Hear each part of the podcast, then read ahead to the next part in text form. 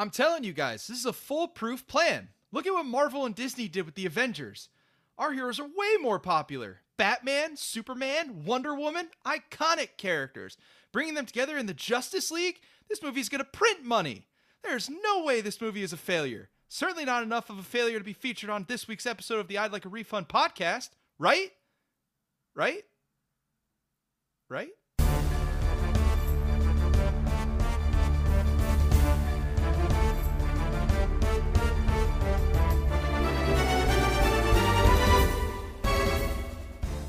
And welcome to the newest edition of the I'd Like a Refund podcast. I'm your host Ryan. Joined as always, we have Cameron with us. Cam, hey, how we doing? what's up? Hello, hey everyone. What was that? What are you doing there? That Is that your new? That's your new intro?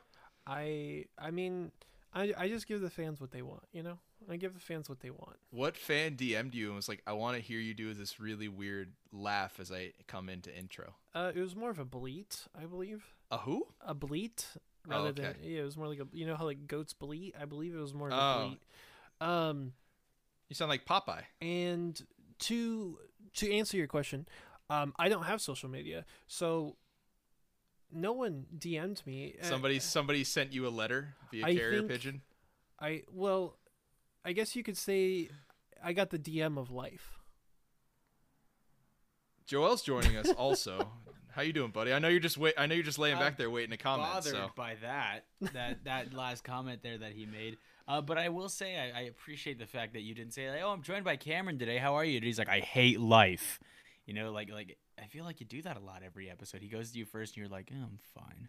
he Do did that really? last. He did that It's o- last week. This it's is a bet. This is a much more enjoyable film for us to talk about than the last couple. True. so Maybe maybe that's got his spirits up. he's so. more energized. I feel like. Well, I'm just excited by the launch of our new trailer. Oh, That's yeah. right. You want to made tell that? You, yeah, tell us about the trailer. All right, so here's the thing, guys. It's like what? It's 16, 20 footer. uh, yeah, exactly. Uh, no, so the the trailer that I made, and this is kind of funny. Um, a lot of people We'll be the judge of that. um, yeah, I don't know about that one. I kind of took it seriously. They thought like, oh, hey, this trailer is like a serious kind I of. like when act- you say when you say somebody, you're like referring to like your mom. Your mom. Well, also, uh, also, you guys were telling me we had comments and people like they Some didn't people, yeah. understand it, right? Yeah. Guys, the thing's a joke. Like it's it's a parody. Like Well, it obviously, is. it's It's cool though. yeah, no, it, like it is, and like I, I, I it's it is, uh, it is a trailer for our podcast technically because you know it's at the end it's but it's making fun of like how especially we saw it a lot at the beginning of the pandemic how there were so many stock footage ads uh companies were posting that were about like brand values and stuff like that because they didn't know what else to say about the pandemic they're like oh together we are human buy a maserati it's you know It's Uh, like that commercial that he sees in her for the new OS. And it's like just these super like stock footagey looking shots and it's like this bright light and like very like like the future is now Yeah, type I did- dialogue. I just think of like here at, at Subway, we hear you. yeah Which is why during this pandemic, our five dollar footlongs are going to grow an extra foot. Yeah, I mean, it, exactly. It's it, it's it, it was one hundred percent satirical and ironic, uh, and you know, obviously, I think it's um, It's fitting for the show. it's fitting for the show, and you know, obviously, I you know, I was happy to put something together uh, for the show, and I hope that people enjoyed it, you know, as much as I enjoyed putting it together. Um, but yeah, the whole thing's supposed to be ironic, just so everyone knows. It's not like we got. I went out there and I was like, oh yeah, I think our podcast is. I will. I think it's this. it's impressive all those great images, all those photos and video footage that you took just for the trailer. Like it was really impressive. I don't know how they let you into the veterinarian's office to see the horse. Well, Yeah. I, I, you know, I'm I'm going to be honest about that one. Um, they didn't know I was in there. I actually dressed up as the horse's brother. Um, Were you the horse's ass? oh, well, yeah, that's that's that's it. Um, nice. So yeah, um, but yeah, no, um, it's crazy the stuff you can find of st- on stock footage. Uh, the stock footage you can find. So um, yeah, so I hope you guys all enjoyed it. I had fun putting it together. We did, certainly enjoyed it on our end. Yeah. Speaking of enjoying things, I really enjoy when Joel gives us his question of the week. So, Joel, what do you have for us this week? So I want to ask you guys. If it's you- something stupid like it's not going to be something stupid. I'm going to fight you. Uh, what would your superpower be? No, that's too basic. What is that's- it, Ben? Uh, my question is, which I think we may have discussed this before, but which director would you like to see take a crack at a superhero film? Now, before you guys answer, I don't want you to think of this like, well, I think so and so would really capture the whatever. Like, I'm I'm saying like if you think like like super out there, like oh, I think so and so would be hilarious to see them like take a crack at directing a hmm. superhero film. You know, so it you could have it a serious answer, but you can also be like, oh, like this person would make like a really weird one. But who hmm. would you like to see take a crack at making a superhero Can film, I- whether it's going to be good or bad? Can i throw throw a curveball here? Can I guess your answer, and if I get it right, you have to. I'm pretty first? sure you know my answer. Okay, Go can I do ahead. Yeah. Is it Edgar Wright? No. Oh, I thought it No. was. That's We've a talked- close. That yeah, we we've have talked about, that. We've talked about that before. Yeah. No, that's not Um, mine. So now you have to go first. That's fine. Uh, it has to be somebody that hasn't done a superhero movie, right? Yes. Ooh, this is good. No, Ryan, you can choose someone who Yeah. has done a superhero movie. What kind of question is that? Part of me, like, ironically wants to pick Martin Scorsese just to make him miserable, I thought about that. but uh, no, that's a really good question. Uh, you were like, "What's your superpower?" did, did you ask that one already on like the Green Lantern episode? I don't remember. I think I said. Oh, no, like, is what that the episode- with the ring? Is oh okay. I'm still trying to figure out what episode the Simply Lemonade came from. So it could have been that one. Oh, it was that one. I thought Yeah, it was I that asked one, you yeah. what beverage would. Oh, Speaking man. of Simply Lemonade, I'm actually I'm drinking it right now. Um, unofficial official drink of the podcast. Yeah, I, Still I, trying to get a, get them to couple, sponsor us. We have a couple gallons. Uh, I think I told you guys in the fridge. I think I You got you got jugs. yep. Wait, yep. um, of lemonade, uh, simply lemonade. I think I told you uh, guys on the podcast. Um, after the whole simply lemonade bit, uh, my family went out and bought some, and then they drank it, and they're like, "Oh my god, this is good." So now every time we're even close to running out, my family will go out and get a new thing of simply lemonade.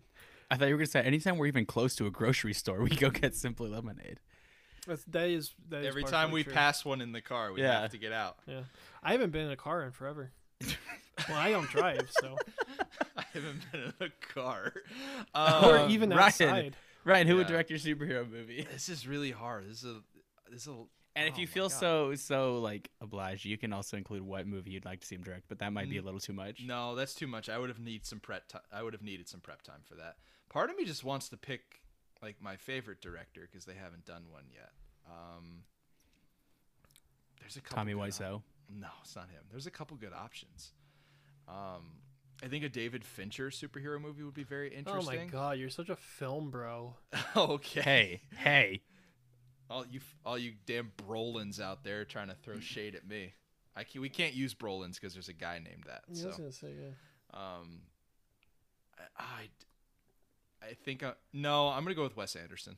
I think a Wes Anderson superhero film Is would be very that intriguing. that's Joel's? Yeah. That was my I was answer. gonna Yeah. say. Well, you should have gone first. Well, all right. well, you said oh, I'm gonna go David. Fin- Oh, never mind. well, I think I just think Wes Anderson's style, um, is something very sim is very similar to an Edgar Wright style, um, and kind of I could honestly maybe see it in like a Taika Waititi style of the superhero film, so very much like a Ragnarok style. But I don't think he would do a character like that. I really don't know what character he would do. It would be very interesting, but like a like a Wes Anderson Plastic Man film would be very entertaining. I would love to see that. So, um, yeah, I'll go with Wes Anderson. cool. Well, uh, I'm gonna go out here and I, I'm gonna say something, and I Nice. think I think you guys might like it. I would love to see Greta Gerwig Oh, I thought about, yeah, Do thought about that a superhero movie. I think it would be so cool. Um, Greta Gerwig, obviously, Lady Bird is spectacular. Uh, Frances Ha was great. Uh, Little Women uh, is, I think, the perfect example of how you can take a tale that's been told many times and breathe new life into it. Uh, and that's Would you- something. that Would we you say it's a Would you say it's a tale as old as time? it's a tale as old as time. And you know, that's something that we see an issue with the superhero genre is that there's the stories have been told Mhm. so many times, right? Not and not just like Spider-Man has been told 5 times or whatever, but you know, especially with superhero movies the formula is very much the same. So I'd really love to see Greta Gerwig come in and bring a little bit of nuance, bring a little bit of her own style in, and direct a superhero movie. I think it would be a very interesting superhero film, and I would love to see it. Nice. Well, uh, Ryan took my answer, so I had to pick somebody else.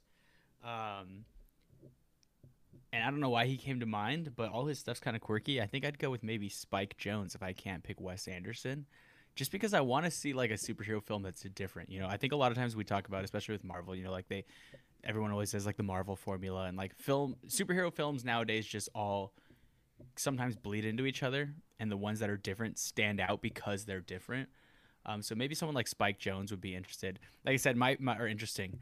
Uh, my first person to choose would have been Wes Anderson because, like you said, Ryan, his style is just the complete opposite of what you think when you think of a superhero film, and to see that play out would just be like hilarious. Like I'm trying to picture like Wes Anderson directing a Batman, and like the classic like scene where you see a see the beads or the, the pearls fall onto the ground. This is Yeah. like every single Batman movie. Like seeing that in like a Wes Anderson style, like super pastel colors, would be hilarious. I think I the can see some. I can see the the robber uh, standing there with the beads held out, yeah, just like symmetrical, just staring at Bruce and then It's dropping them. super zoomed out, and then it like pushes in really fast. yeah. I definitely think the directors that have a more unique style are the ones that would best fit not only this question but to like reinvigorate the genre. I Well, think like Michael I- Bay would be a really good choice. God, We- Trans- he already has done Yeah, Transformers. Transformers is basically a superhero um, movie. that's not true. Transformers are robots. Excuse Yeah, but me. no, Shia LaBeouf has the power to survive literally anything in that movie. Yeah. So well, I I mean, I don't know. I don't remember what your guys' opinions are on this, but like I really enjoyed Ragnarok. And so I, I feel did. like it's similar. Like like Taika kind of brought in Well, like that's what I said. Yeah, yeah, see, yeah. I didn't. yeah. But Yeah. I don't like Ragnarok. that's I'm why sorry, I really, guys. That's why I really no, it's wanted not to. a problem. I really wanted to see that Edgar Wright Ant Man film. Like. I mm-hmm. really wanted to see that. But Who I still, directed uh, Ant Man? Peyton Reed. Peyton Reed. I don't know who that is. Peyton Reed. He's a Mandalorian director. He directed the You know- final episode of season two. You know the funny thing is that I I literally not recently, but like Ant Man was out for a while before I knew that it wasn't directed by Edgar Wright. I thought it was. Oh, really? Yeah, I I mean I didn't I care mean, it's to got, see it's it. got some. I would I would say it has some Edgar Wright tendencies to it, but I think that's just more Paul Rudd doing. I just Paul never things. heard. Yeah. I just didn't hear that he wasn't actually directing it. Yeah, they pulled him. Uh, I think like two years before it was supposed to come out. It was gonna be one of the first. It was. I think it was gonna be Iron Man, Hulk, Ant Man when they were originally gonna run through the Avengers. He was gonna be the third one. Um, and then he and the Wasp were gonna be in the original Avengers movie, but when Edgar Wright stepped stepped away over creative differences, they pushed him back, and then he ended up being. When did he come out? Was he the first one after Ultron? Yeah, he was the first one after Age of Ultron. So it was like twenty, like late 2015. I just want to say that I can't believe they don't give more people chances to make these movies. I mean, they have James Gunn. Why is James Gunn considered to be like the pinnacle of superhero directors? The guy's movies suck. Okay, first of all, first of all, oh my God, Ryan, I'll try and take some of this so you don't have to rip Cameron's head off. Um, Yeah, first of all, I don't think anyone thinks of him as the pinnacle of of superhero directors. Yeah. Everyone- yeah, I because mean- yeah, because Jon Favreau is the pinnacle of superhero directors. I, yeah, I don't think anyone thinks like, oh, James Gunn, like he's the guy. Um, Everyone loves James Gunn. They always talk about his movies. They suck. Have y'all seen Super? no, Okay, you just picked Ed, his. we're bad not talking movie. about. Yeah, Guardians we're of the Galaxy? we're, that's what we're talking about. See, hi, I'm not getting into this right now. Let's move on. I'm Yeah, looking forward to the Suicide Squad though. That's bullshit. Hold on a second. Like, yeah, why you- what? Why are you looking forward to his next movie based off of a property that's already failed, and you're saying that his other stuff is bad? That doesn't make sense to me. Because I like John Cena. He's playing one part of the movie. Yeah. Do you not so? like you like Bradley Cooper? He's in the Guardians movies. Yeah, He's he plays a raccoon. I almost and said a rabbit. and he's great. and he's He's really good. great. Rocket Raccoon is the is a better character than anyone in the movie that we're actually supposed to talk about today. dude. So And Rocket Raccoon always needs your help because his hands don't scan. I can't get into the lift because my hands don't scan. There are movies with Bradley Cooper that I don't like. Like Yeah, there's a um, lot like burnt, uh, burnt. Hangover Yeah. movies. Those movies suck. Oh, yeah, I was you do hate Ryan. I was going through your letterbox the other day, uh, and um, I, I saw you have Hangover as five stars, and I, I was do. like, "Huh, I do. this is interesting." I very much enjoy that movie. yeah, I think it sucks. Um, I know you do. I disagree. Todd Phillips is just not funny. I'm sorry. Did you ever see War Dogs? I did actually. Yeah, That movie also sucks. I wanted to see that. Was that it? movie's that movie's not that bad. It's terrible. It's not terrible. I didn't expect great things, but I I also think I probably would have been like this. is it's fine. not it's not bad. Where's my? Uh, I almost asked, how come Miles Teller hasn't been in a superhero movie? But I forgot. Okay, yeah, What is about that one where Fan he plays? Yeah, he was. He's in yeah, Fan that's what I was gonna say. Okay, Yeah. well, I just think it's egregious that you come at. well, they gave Gunn Michael B. Jordan another chance. Might as well give Miles, Miles Teller another chance as a superhero. Miles Teller will get cast in something, I'm sure, Yeah. down the road. Yeah. Um, I just think it's egregious that you went at James Gunn like that when there's so many other shitty directors. That make was super rude. stuff. How dare you? No, okay. Tell There was me no another- there was no need for that. okay. What other Marvel director is? Do you not like? Like, I think like like because that's what I'm saying is that yeah, there are other directors that are that mar- that haven't been like great, been as successful. but none of them are nearly as prominent as James Gunn is. To I don't Marvel agree. Canon. I don't agree with you. I don't think he's But that they bring prominent. him back. What are you talking about? They Like, bring he- him back like- for so much. They do only to consult on the characters that he helped develop. So if those characters are in movies, he's going to be there. I think obviously the Russo brothers are the pinnacle right now of the Marvel movies. Like, mm-hmm. and then Well, Favreau, yeah. Favreau's an e, Favreau's an EP on everything because he and Feige started all this. Yeah. Those two are higher than James Gunn, and then he fits into the Taika Waititi, Peyton Reed area, or just like a mm. guy who has a franchise that he's working on and developing. That's where he slots in. He's the only reason that you think he's as high up as you think he is is because one, he's very vocal, so we hear about him all the time, and two, he had that major controversy where he got fired. Yeah. So I, I just think he's more in the public eye. But I think when it comes to like the Marvel hierarchy, he's just in the middle of the pack. Um, Well- but we could talk about James Gunn and Yeah, Guardians could- of the Galaxy. Yeah. I could talk about that for days. And funny enough, we are going to talk about talk that at some it. point soon. Um, spoiler alert. But we are actually here to talk about another superhero film called Justice League.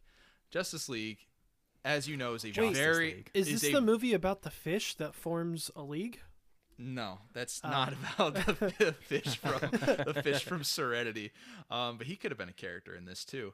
Um, A league of fish. now, the normally we have the segment where we say who picked this movie, but we actually had this scheduled to come up because the Snyder Cut is going to come out on HBO Max in about like a week and a half from when this drops, maybe a week.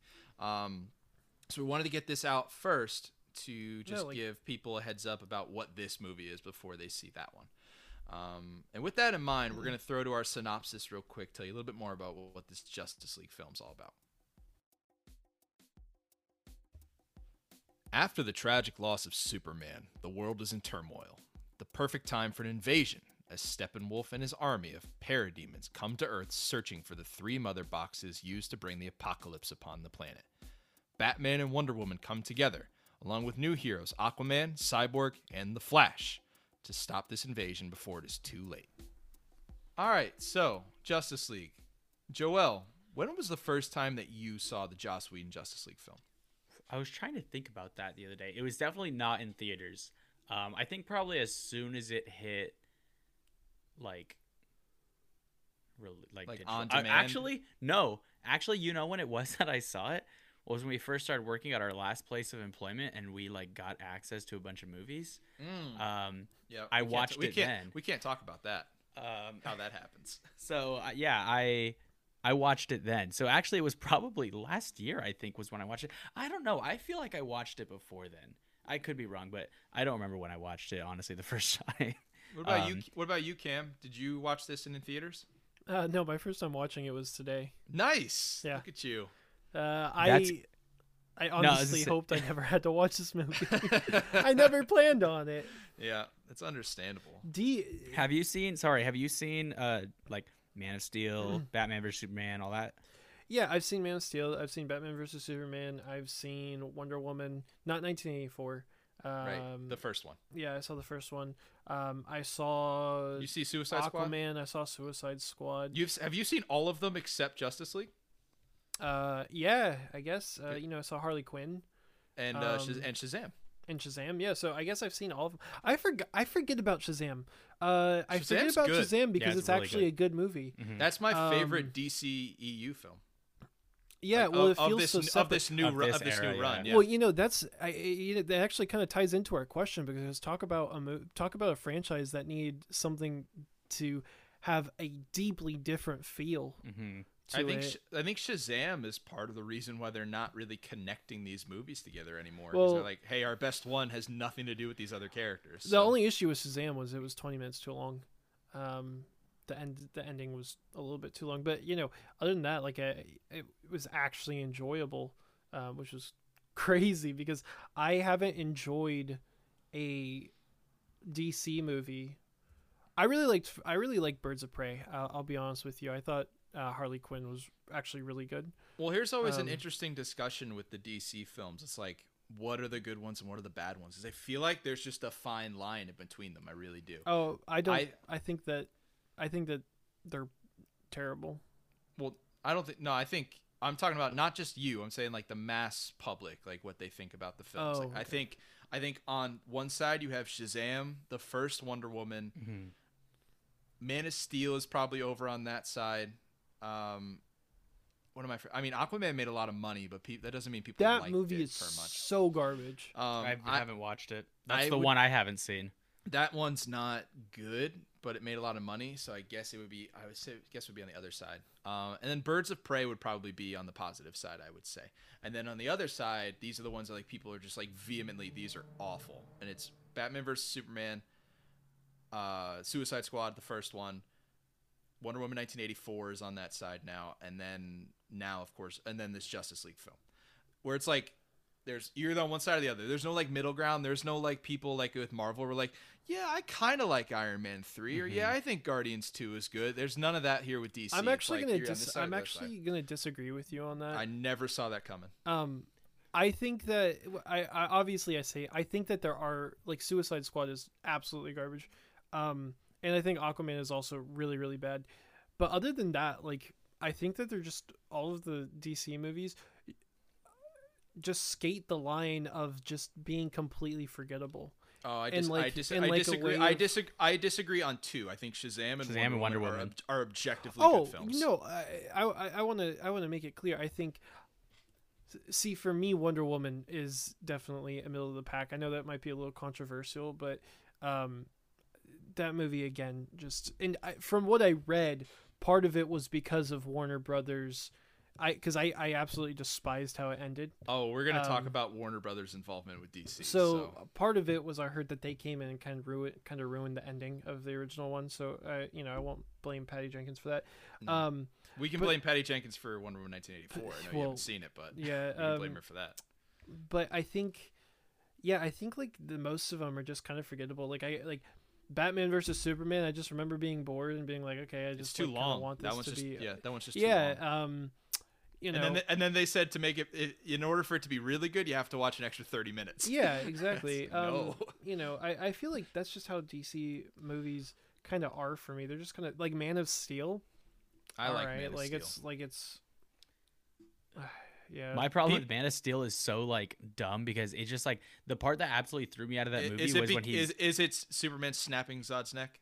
No, it's Okay. Superman flying into mountains and the mountains collapsing. That's, That's so true, yeah, stupid. That is so stupid. That pissed me off when I saw it. But see, that. like that's the thing. I don't remember those movies at all. I barely remember Suicide. Like I, like okay, I, you know, I, I don't remember these movies because Suicide, the original Suicide Squad is arguably their worst film. So Oh no Yeah. question, duh. Um, Oscar Int- winner. introduce Squad. introduce a character and then kill him 20 seconds later. I'm wondering. Well, that's the premise of the Suicide the Squad. editing though. of that movie was so bad.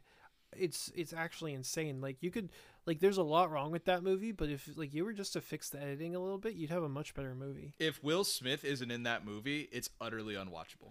Okay, well let's not you know let's not disrespect the Queen Margot Robbie. I mean, at least she gets to be in other films, though. yeah. Like, at le- Um, like if I want, like if I wanted to watch her, I would just watch Birds of Prey. I wouldn't even touch Suicide but Squad. you don't I would Birds prete- of Prey.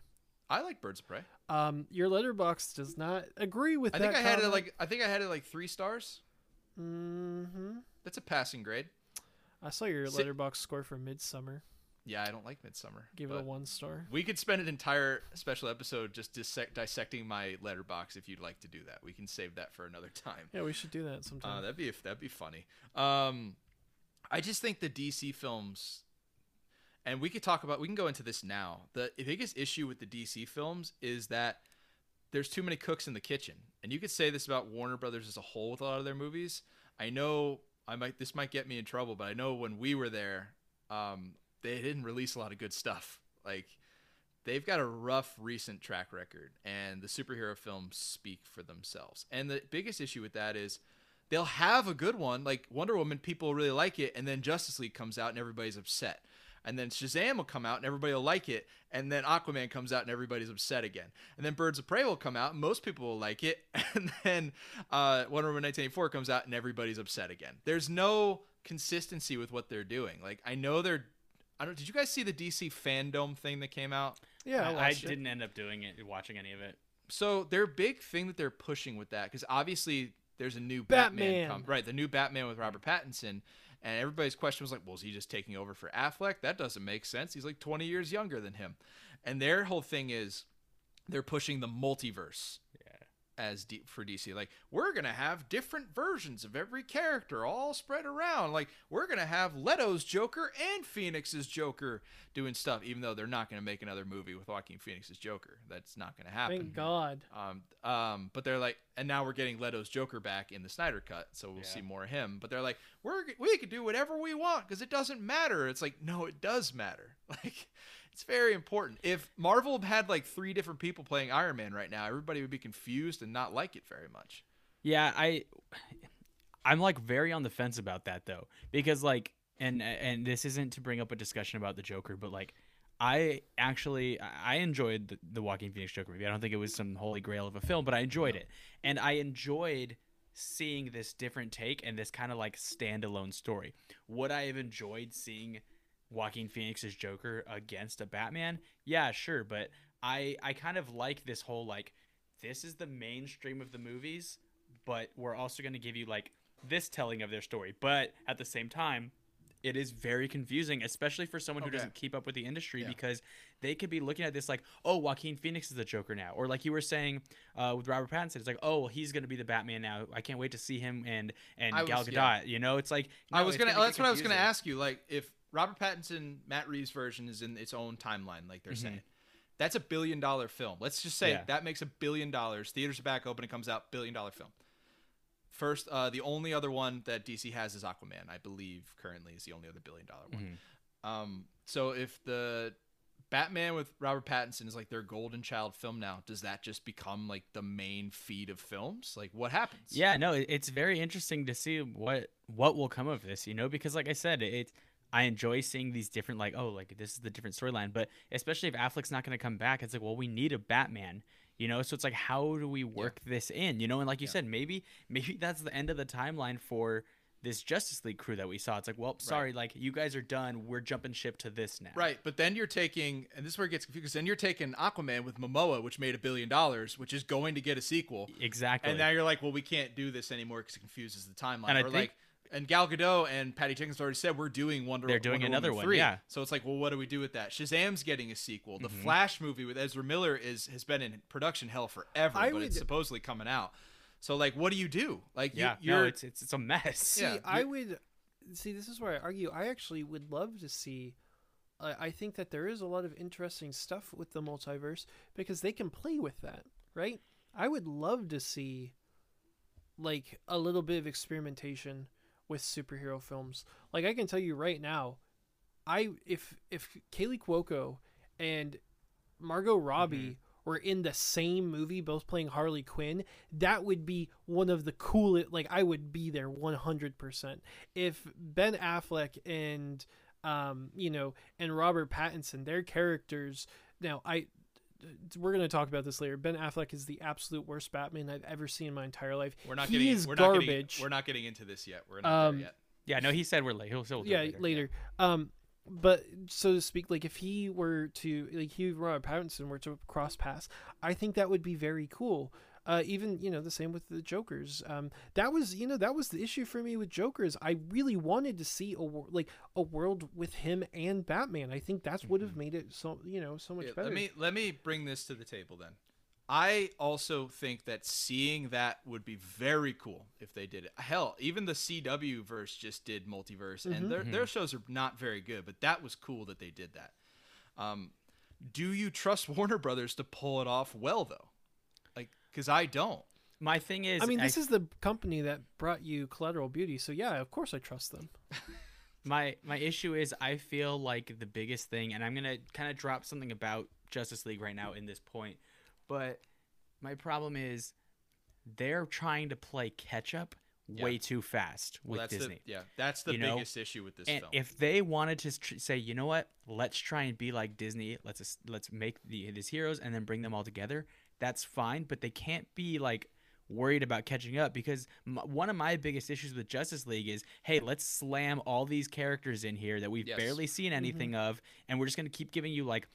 30 or like like two three minute clips of each of them and then jump back into this like So- main storyline So let me let me I wanted to touch on this. I want to compare the first phase of the Marvel movies with everything leading up to Justice League for DC. So what do we have with Marvel? You have the Iron Man we introduce Iron Man. Mm-hmm. We introduce Hulk. We have Iron Man sequel which introduces Black Widow. We have Thor which also has a cameo by Hawkeye and then we do Captain America, then the Avengers. All six of the main characters plus Nick Fury who's like the seventh character of that movie, and Loki, who's the villain, all appear in those movies Yeah. leading up to the Avengers film. Mm-hmm. Let's take DC side. You do Man of Steel. What, however people feel about it, it's your Superman. That's supposed to launch the new cinematic universe. They don't put anything. Man of Steel, I believe, came out in 2013. They take three years off from making another movie until 2016 when Batman vs Superman comes out. And in Batman vs Superman, you introduce you introduce Batman, Wonder Woman, Lex Luthor, and I'm probably forgetting more like other important characters. Uh, uh, like, but we, those it's those teased that you see uh oh yeah, like, and then all, like cyborg yeah, and flash and how and- it's how is it teased in a On goddamn email? Yeah. it's an email. Like here's this security footage of the Flash stopping a robber in a convenience store. Here's this footage of Instar Labs, Silas Stone rebuilding Cyborg. Here's this footage of a guy in the water that we Mm-hmm. Yeah. can barely see who it is. It's like that's how you're introducing the core members of your Justice League, which is supposed to be the penultimate film of your DC Universe films. Mm-hmm. That's how you do it, and you only did it because because you saw what Disney was doing and you tried to take a shortcut and try and just be like, we can just play off of that because our characters are more popular. And DC characters in the comic book world are more popular characters. Yeah, absolutely. Specifically, Batman and Superman. They are the two most popular superheroes with Spider Man either third or mixed in between them. But Batman's definitely number one. So they just took a shortcut and they thought it wouldn't be an issue. And it was a major issue. um, granted, this movie had other problems, but this was one of them. Well, and on top of that, not only did they take that shortcut, like we were saying, but they tried to go with the Marvel vibe. I know it's a completely different, you know, world and stuff, but they got but the guy that directed the Avengers. Yeah, no, like the the freaking the Christopher Nolan Batman trilogy, the Dark Knight trilogy, is so like gritty and feels like it's like a real world. Like you feel like Gotham is a real place where this stuff it's is not happening. it's not very comic booky, it's but it is entertaining. comic booky, and it is it's, entertaining. It's I think Marvel one of their biggest or DC one of their biggest mistakes with all this is trying to emulate that Marvel feel as opposed to trying to stick to that. Hey, look what Nolan did with Batman. We're gonna create a cinematic universe with that side sort of they style. and tried, feel th- to but it. then they tried to do like some of like the more gritty stuff, like with Man of Steel, and then parts of Batman vs Superman, and people were like, "Oh, this isn't like Marvel. What are we Well, supposed to do with this?" That's the thing, though, is I think once they keep going and establish that I this agree. is what no, this I'm, world is, yeah, you know, I agree with you. I think they should have stayed the course. Well, the issue is, and you know, we talk about, you know, you talk about this. The issue is, is that even with Man of Steel, um, I, you know, because my my dad was out in the room with, with me while I was watching the movie, uh, Justice League today. Even with Man of Steel, you have all of these CGI characters, and you have all, and like none of that was ever in any of Nolan's films, right? They were Right. all very like it was all very much like this is real. You know, this could be real. Obviously, you know, um, Superman's a little bit different because you know it's an alien or whatever. Yeah. Um, but like you know, watching Batman versus Superman, Doomsday, he looks like a cartoon character, He right? looks He long. looks So- so he do- looks so does the terrible. villain. So does So does Steppenwolf. Steppenwolf. So Yeah, it's Steppenwolf, awful, yeah. exactly. It looks really bad, and it's like Marvel did that with um, you know, the Thor movies, right? They did that with um, uh, definitely Dark World, um, and a little bit with um, event, but like even their cartoony stuff doesn't look nearly as bad. Well, and then just look at look at what Thanos looks like compared to Steppenwolf. Yeah, Well, I- and, that like, was exactly what I thought. But like the difference is, is that Marvel.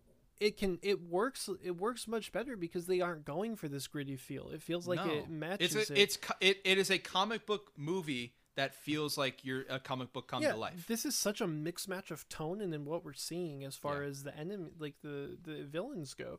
Mm-hmm. Um and that's really that's really unfortunate and like it's hard to take a movie like this as serious. I mean, I know Justice League didn't want to be taken so seriously, but like um but like especially like Batman versus, Superman, it's hard to take that movie seriously when you're showing me Doomsday, who looks terrible. Like it, that doesn't look like he belongs in a serious awful, movie. yeah. And he doesn't look anything like Doomsday in the comics, which is ridiculous. Like what he looked like. Um, I just think, and we could harp on this forever, like the discrepancies between like DC and Marvel stuff. That's just Avengers came out in 2012. Man of Steel came out in 2013. The blueprint was written for you. It was there. You you had it ready to go. Knew exactly what you could do, and you tried to rush it. And now they've they haven't recovered still. Like they've made some good films, but as like a whole for their universe, they haven't recovered. And that's a real shame because these characters deserve a little more justice. You see what I did there? League. Um, uh, but let's talk. hate let's it. let's talk a little more into like the particulars of this film. So this came out November seventeenth, twenty seventeen. Um, oh, and I also I haven't answered this when I saw it. Uh, November seventeenth, twenty seventeen. That is when I saw it. I went. I was back home in Indiana. I was home for the ho- for like the Thanksgiving holiday, and some of my friends wanted to get together. I was like, Justice League's out. Let's go see it. Um, I was like, okay, yeah, I really wanted to see it. I just remember sitting in the theater and like looking to the left and to the right of my friends and just being like, like, I know parts of this are kind of good, but like, are we, like, am I having a bad time? Like, am I having a bad time watching a Justice League movie? Is that happening? And it was. And I was like, I watching it again today. I was like, again, I was like, there's some things in here that as a comic book fan, I do enjoy and I appreciate, but just the tone is such an issue in this film. Like, it's just, it's all over the place. The writing isn't isn't very good in my opinion. I, this is this is a mess. It's a mess of a film, and it hasn't it hasn't aged well. Um, and it's gonna be it hasn't it- aged well. It's been three years. it's it been hasn't three years aged it well. hasn't aged well like you don't you don't enjoy watching this like and for even the worst marvel films and like i would put this up again like let's say this is their age of ultron movie where it's like yeah it's the avengers but this is their worst version of the avengers and age of ultron say, age of ultron is easily the worst avengers film so I was gonna say, don't you dare insult Dor- Thor in the Dark World. That is the best Marvel movie. I think um I think you would be thrilled if Justice League was as bad per se as Age of Ultron. I think DC would have been absolutely thrilled if that was the case. But this is just such a worse level than that. It is clunky. The characters are so poorly written. I'm gonna It's disagree. I actually think I actually enjoyed this more than Age of Ultron. Well, that's because you hate Marvel films. So That's not true. that's what, That's that's the, not that's, true. That's the narrative I'm gonna start. I is not true. I think that Marvel does an exceptional job with some things. Age of Ultron is better than this movie. I disagree. Age I of Ultron is um I, I, I we we- we're gonna have to do we're gonna have to talk about that another time because Yeah. we'll we'll we'll get too far into that. Um, but one of the biggest discrepancies with this film is obviously the director. And you guys did you guys know a little bit about what happened with the director stuff going on with this film? um I think I might have heard something about like um like Snyder and Whedon or something and like a cut. So I don't really know. I didn't mean I didn't mean that. I meant why they had the director issues to begin with. Um, So Zack Snyder was tabbed to direct this film just as like a follow up to Justice to Batman vs Superman. He had a tragedy happen in his life. He had to step away, and DC and Warner Brothers went on a search to find the next director to just pick up. And they went with Joss Whedon, which I think if you're thinking financially, you're thinking this is the guy that did the Avengers movies, two billion dollar films. This is another team up film. It makes sense. The issue with what they with choosing Joss Whedon, and this is sans what's happened with Joss Whedon over the last couple of years. This is just his style of film. He and Zack Snyder are polar opposite directors. There's no sign of similarities between the two of them. Like there's just nothing there. Zack Snyder, dark and gritty, which is what we liked seeing from these films. Joss Whedon, very campy. You mesh those two things together, and it doesn't work. Uh, it, it- that's the that's why that's the real reason I think this doesn't work. Is it's two competing styles fighting itself within scenes in the film, and it doesn't make sense. Um, the thing that like, do you guys think that this was an a bad move bringing Whedon in to bring this? What do you think, Joel? I am not a huge fan of Joss Whedon, honestly. Um, I think you probably could have taken any of the other directors in the MCU and put them in his position, maybe not all of them, um, to direct the first Avengers movie, and they would have started getting the credit that he gets. I think he gets a little too much credit. You take that film, which you know people are going to go and see, and it's going Yeah. to be a hit, and give that to someone, and they're gonna be heralded as this like god who, who who did the avengers film you know? And not to say that any director could go do it. There is totally a bunch of people who may have taken that film and not done great with it. But like when i watch the avengers i love it because of what it is not because of how it was shot how it was made how it was directed. So i personally wouldn't have picked him for this film because i just i, I don't think he's he I, I don't think he's what people think that he is you know I, I not to say he's bad i just personally think he gets too much credit i'm not a, a really a joss whedon fan Well, I hate to say it, um, but I think the first Avengers is not good either. Uh, I don't like that movie, um, because it feels it's it's the same issue as Age of Ultron, is what you're saying. Joss Whedon he tries to insert, and it was obviously it was way more apparent with Age of Ultron, Mhm. um, but he tries to insert so many one-liners. I mean, Mhm. it is It's so it's so all quippy. the time. Yeah. Yeah, and That's the that's the biggest. That's my least favorite part of Age of Ultron. And It's you just know- all the characters just delivering quotes. it's every movie. single line. I mean, Yeah. seriously, it And they is made they made the vil- they made the villain just quip all the time too. Yeah. It's supposed to be the super Ultron's one of the most menacing villains in Marvel comics, and they made him just a robot Tony Stark. It was yeah, horrible. no, Yeah. exactly. Um, and that that is really frustrating. Um, and you know, uh, we can't forget that Joss Whedon gave us uh, Doctor Horrible sing along blog. You know, we can't He did. forget that. He's done a Uh, lot of great work on television. yeah. His film Um, his Buffy? film libraries is if you take Avengers out, there's only two other movies he's directed. And I want we'll talk about his writing credits too a little bit. Director Um, was Serenity in 2005, the film sequel to Firefly, which I enjoy that, but that's because I like Firefly. And then he did some short film called Much Ado About Nothing, which I just wanted to put that on there because oh, there's with only Nathan Fillion. yeah, he's in that. There's two people that have writing credits on Much Ado About Nothing. It is Joss Whedon, and this is on IMDb. You can check it. It's Joss Whedon and William Shakespeare. Yeah. love it I just, Did I just, no, I, I'm just saying, is- no, I knew Oh, that. I'm okay. saying like on the IMDb, like for like credit for the script, Oh, yeah, it's yeah. Joss Whedon and William Shakespeare. Um, but then you go to his writing credits, and it gets a little more interesting. Like one I- film that oh. I really like is Cabin in the Woods, and he's, yeah i actually enjoy cabin in the woods yeah, he's the writer on that one. i always um, laugh thinking about the fact that joss whedon was a writer on toy story like Right? anytime i Yeah. hear joss whedon i think Wait, about didn't toy story Yeah. yeah, It's one of his very first writing credits. It was Toy Story. Um, he's got good writing credits. Like he does. Like they're not as good as people like. It's like you said, Joel. Like I don't think his work, his body of work speaks to his reputation. Mhm. Um, he's done good things. Doctor Horrible, like Cameron mentioned, is great. Uh, Firefly, very popular. Buffy is very popular. Um, he's done good things. He also did a couple episodes of Roseanne, so that's not great. Um, that's awesome yeah. But yeah, I just think I think he was the wrong choice for this property. um, especially to not have full control over it, Mhm. to come in and try and just tweak it and finish it. He was by far the worst choice. You guys might not agree with this, but I'm going to throw this out there. There was such an obvious answer to me as to who should have picked up directing duties on this film. Yeah, I, Just I have agree. just have Ben Affleck do it. oh, see, I was thinking Paul King. Who Paul King?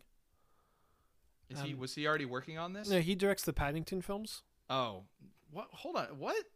uh, you're kidding. Yeah. I Yeah, it's a kidding. joke. Yeah. Okay. I was like, what? I don't even know who that is. Like, no, I mean, you guys may not agree with me on that, but I think it's just such a clear, obvious choice. Just he probably didn't want to. I probably no, because at that point they had already. I think they had already tabled his uh, Batman film, and you can see in the reshoot parts of this movie, Affleck is just on cruise control with this film. Yeah. He doesn't give a shit. Just- Um, which is a shame. And we are going to touch on him because it's an interesting discussion that we're going to have there. I just think like, just pick the in-house guy. Just do it. It's easy. Get the film done. Don't bring in this crazy loopy new edition with Joss Whedon films and try and make your one movie two separate movies. Just just avoid that. Warner I'm Brothers should have just called up Clint Eastwood. They'd be like, "Hey, uh, we know you're over. Yeah. We know you're over in your office feeding the squirrel. Do you want to come over would've here?" loved that. Momoa, you get one take on this line. Yeah, one take. my man. Um, I'm curious how Put it in the trailer. if if he wasn't in pre-production on Shazam, how David Sandberg would have done with this. That would have been interesting. Because I'm a really big fan of David Sandberg's work, and it's funny because Shazam is like totally different from what he normally does. Um, but I would have been interested to see how David Sandberg would work. I, I was when you posed this question, I instantly started thinking of people that were down the line for DC. Like I was trying to think about David Ayer. Like, would he have done better with this than he would have done? I with think the Shut up. Yeah, but, Squad, yeah, know? but no, Shut but up. I think I think Ayer Ayer had burned that bridge with WB No, he- because he, no, I he know. he was he was done with them. no, I know. Really, hashtag release the haircut. Shut up! I swear to God, if someone says anything, the whole we're the whole Snyder cut thing pisses me off so much. But we won't get into that this episode. No. Um, what were you gonna say, Joel, about directors? Like, do you, do you think do you think Sandberg was the could have been? I a don't good necessarily choice? think he. Yeah, he was like for sure the choice. I think he could have been a, No, a yeah, choice. could have been. Yeah. I think I think I really just think Affleck is just the easy choice there. But I think Cameron's right where he probably just didn't want to do it. Yeah. um, because he was probably over them already, um, Mm-hmm. and and rightfully so because they jerked him around with his Batman script for far too long, and then he even agreed to do it with Matt Re- Matt Reeves on as the director, and they Yeah. shelved his script, so he was like, "Forget it, I'm out." Um, but that's a nice transition for us to talk about the cast. But I one quick thing that I want to mention about directors real quick. Did you guys notice who was listed as the director for the film? Zack Snyder. It was Zack Snyder. Do you think that It's a guild thing. yeah, yeah, Yeah. It is a guild thing. Um, I understand why they did it. I think it sucks that Zack Snyder has his name attached to this film as the director. Um, but he did do a ton of work on it, so I guess it's justified. But as we can see with what's coming soon, he's going to try and course correct that himself. But let's go into the cast a little bit. Now we can have the discussion that everybody's waiting for about the Affleck Batman. Joel, what do you think about Affleck as Batman? I'm gonna start with something controversial and then explain myself. Okay. Cameron, you said this was the first time you saw this. This was my second time viewing the movie, and I've seen Batman vs Superman I think twice. Um, watching this, I appreciated the Ben Aff- Batflick, if you will. I appreciated Batflick more. I don't know why, but I did. That being said, I do not like Ben Affleck as Batman. Since they announced it, I didn't care for it. After Batman vs Superman, I didn't care for it. And after my first time seeing Justice League, I was like, "Are you kidding me?" Like you said, he kind of just like, you know, just coasts the whole time. He's just there and he just says lines. And there were a Oh, few times, like I said, there were a few times this viewing where I was kind of like, okay, like I actually liked that delivery, or like, oh, this felt like Batman.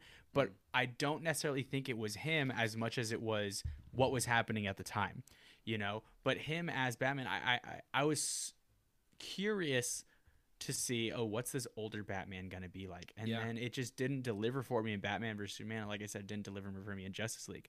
Again, this time around, something about it struck a little bit better of a chord with me, but not in the sense of where I was like, oh yeah, I like him now. No, I still don't think Ben Affleck is a solid choice for Batman. And like you said earlier, Cameron, probably the worst Batman we've ever had. Yeah, he's He definitely wasn't. awful. Well, uh, no, he's not worse than George Clooney. How dare you? See, okay, so George Clooney had a credit card commercial. I probably okay. So here's the thing, I probably have a different opinion from a lot of people on this, but when it comes say. to when it comes to Batman, I really think every time they cast a new Batman, they should get someone that's a new actor. And when I mean new actor, I mean literally they've been in like one or two things before. I am tired Like of you mean like how like Star Wars did with like Daisy Yeah. Ridley and John Boyega? or how or how Spider-Man did with literally all of its Spider-Mans, right? Tobey Maguire Spider-Man. Tobey Maguire, you know, wasn't like he was a huge actor before. had Garf- Garfield had already been in Social Network when Amazing Spider-Man. yeah, started, but he right? was, you know, it he was relatively like, new. Yeah, you're right. You know, g- comparing, you know, Garfield's fame to Ben Affleck's fame No, you're by the time they became those superheroes is, you know, they're massively different. Tom Holland, literally no one had heard of him before. Like, Yeah, he, yeah, he, was had just, been he in movies. chi- he was just a child actor in movies. yeah, he had been in movies. He did The Impossible with uh, Naomi Watt, and so like, he had done stuff. But like seeing a superhero, like, especially like that's the thing is, Bruce Wayne is supposed to be this person who's like kind of mysterious and kind of know what you know. No one knows who you know is this rich person who kind of lives in his house, and you know people don't. Uh, Mm. You know, Lives in his see too much, and you know, unless you know, and then he, you know, he does the party stuff or whatever. But he's kind of a recluse, and and so then when you pick someone like Ben Affleck, who is, mm, you know, a huge part, you know, everyone knows, The major star. you know, yeah, everyone knows him. You know, when you pick someone, uh, like him, it's just like it, he doesn't fit the Batman role well. So Well, pick it- someone real- that we don't know. And it's really interesting because if you look at the rest of the cast for this movie, they fit that. They're like when like we had heard of them from other things, but this was like their big like starring big franchise film. And it's really weird that they decided to go with a Batman. They say it in this movie like, "Yeah, I've been doing this for 20 years." And it's like, "Why did you have to pick like why do you want like 50-year-old Batman but like 20-year-old Barry Allen?" Like Yeah. it's weird. It doesn't work. That being said, I I think Affleck and Gal Gadot are the best parts of Batman versus Superman. Yeah. I think both of them are very good in their limited roles in that film. I think both of them are terrible in this film. It, okay, if we're gonna go down this road now, I feel bad because I I shouldn't say I feel bad. They gave Wonder Woman, Nothing. Diana, the dumbest lines, Nothing. and just they gave her nothing in this film. Like one that I like, I wrote down one just as an example, but like the first clip we see of her. And she stops all the bullets, which is sick. Like when she's in It's that great. pose, Yeah, she's it's a cool by, she's doing the moment. Great scene. super cool. And then the guy's like, "What are you?" And she says, "I'm a believer." And it's like, "Oh my god, are you serious?" Like you get this like cool moment where this guy's like, "What are you?" Like I would have much rather her like said like, "I'm Wonder Woman" or something. I guess she says that is, but she says, "I'm a believer," and I was like, "Oh my god, are you kidding me?" I'm a wonder. Yeah, wonder yeah. what? You a know- Wonder Woman. You know, I'm now that Ray- Ray, Ray I'm Star Ray, Wars. I'm Ray Romano. Yeah. um you know another thing because i was watching this movie and i, I don't know it, it, it could be now that you say that it could be that but i was watching this movie i'm just like she's not good at acting. Like i like and it could have just been like you said the lines but, but I think she's great in the in the original Wonder Woman. I, I'm just like this is not it, it's it felt very much like with ben affleck. They're like okay i'm here to say my lines you know But feels that's very why I- again. I think, and I think That's part of it is script because it's like, yeah, you're they're giving her lines. And it's like, what is she gonna do with this? You know, not to say Mhm. she couldn't have tried to make it, you know, like meaning more meaningful, but really, like, what did they give her? You know, that her her line her her role in this movie, which both literally and you know just is the woman. figuratively is well i It's was gonna say that but it, it was like she was the support role for batman it was like batman would be like we gotta do this and It's then true. she'd be like the one who does it Yeah, that's not You Wonder know? Woman. it's, it's That's not, who that is. That's And- not even who she was in Batman versus Superman. literally we don't Yeah. see her be wonder woman until all the way at the end where she makes the decision like no we need to get in there and help him You're like that's what that's the wonder woman we want to see the whole film though someone making decisions and doing things The But one that- instead, the she- one it's that like she's leads the- running errands for batman The one that leads the charge in the battlefield in, in her film. Like, where was she? Or the one that shows up and takes on Doomsday when Mhm. Batman and Superman are fighting about everything. That's the Wonder Woman. And you have you have that character with that actress and you you don't give her anything to do. nothing Like and we want to talk about nothing to do. let's talk about Cavill as Superman. He didn't even need to be in this movie. He Like, did not. He was only in this movie to show up at the end and just wreck Steppenwolf's shit and end the movie. Like he's only here for that. That's a whole nother issue with Batman vs Superman, where the fact that they kill Superman at the in the second movie of the film of the extended universe, like we're gonna kill off one of the most important characters. Like, oh, but don't worry, he's coming back, or is he, or is he coming back? It's like, yeah, he's gonna come back. Like we all know he's Yeah, gonna like, come back. He's a founding member of the Justice League. He's gonna be in this movie, and they did such a weird thing with the marketing. we're like, we're not. we're- Is Superman in this? Like, are we gonna put him in it? We don't know. It's like, yes, you are. Like, Yeah. Superman is gonna be in this movie. It's a just if you make this movie and he stays dead the whole time, everyone should be fired. The people that weren't fired for killing him should now be fired for not having him in it. But he shows up and he does nothing. Like he has that scene on the farm. Well, he beats the crap out of the team first when he comes back. And then he has a scene on the farm. He just shows up and just wins everything. He just- Sorry, get, or, no. I'll wait. I'll wait. I'll wait. No, what is it? No, because I, I, I was. You said like, oh, he beats the crap out of the team when he shows up, and I was gonna talk about something there, but I can wait till we get there. Okay. Um. Well, I it's Can, just can we move on to Aquaman? Yeah. Let's let's just run through the the six people. We'll go to Aquaman next. What do you want to So- say about Aquaman? this is more of like a, a. So this is more of a like production thing. Yeah. But like, when he's going back in the water, that is some of the worst like green screen I've ever seen Oh, in my life. awful. It literally looks like they're like, "Hey, stand in this kiddie pool, and then we're just gonna put a big screen behind you and put in this backdrop."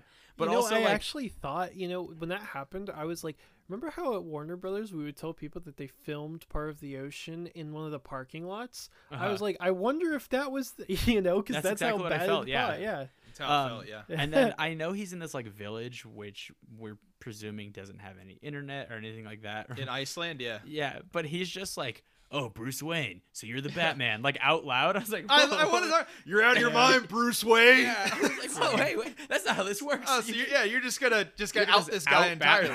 Batman. yeah. Like, How Just dare like- you? Bat- Bruce Wayne grew a goatee just for this trip, Yeah. so you people wouldn't recognize him. How I dare you? Literally, I like, as love that. he said that, I was like, "Are love you that scene. me?" Just like dressed like a bat. You're out of your mind, Yeah. Batman. I mean, Bruce Wayne. You're not the same person. Yeah. It's just ugh. like dissing Gotham City. It's like Yeah, what That Who- shithole. Who are you, dude? And then I like love he it. save, he saves that guy in the boat and he comes inside and he orders the whiskey and then he's like, "It's on him." And like, why are we making Aquaman trying to be like?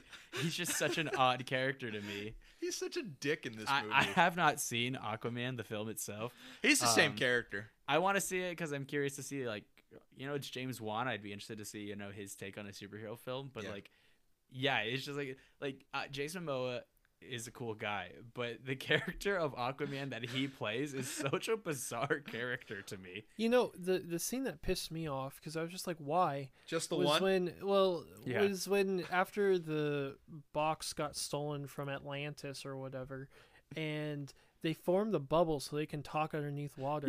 And I was like, yeah, what? yeah. Can't they just talk? Talk. They can, yeah. It was wild. They're like, we need to create an air pocket for us to talk. Like, isn't the whole thing is that you guys can talk Yeah, you can underwater? yeah, talk it underwater, made no can and- sense. It was ridiculous. I can't. Which do they do that in the Aquaman movie? No, like No, they, that's they the don't do that at all. Like they'll have moments where like just for like for it's easier. Like there's a part in Aquaman where like they go on the ship to try and find like a map or whatever. I can't remember. I haven't. I've only seen it one time. They like go on the ship to find a map and they go to like walk around on the ship. But no, like when they're like in the water, they're just they don't like.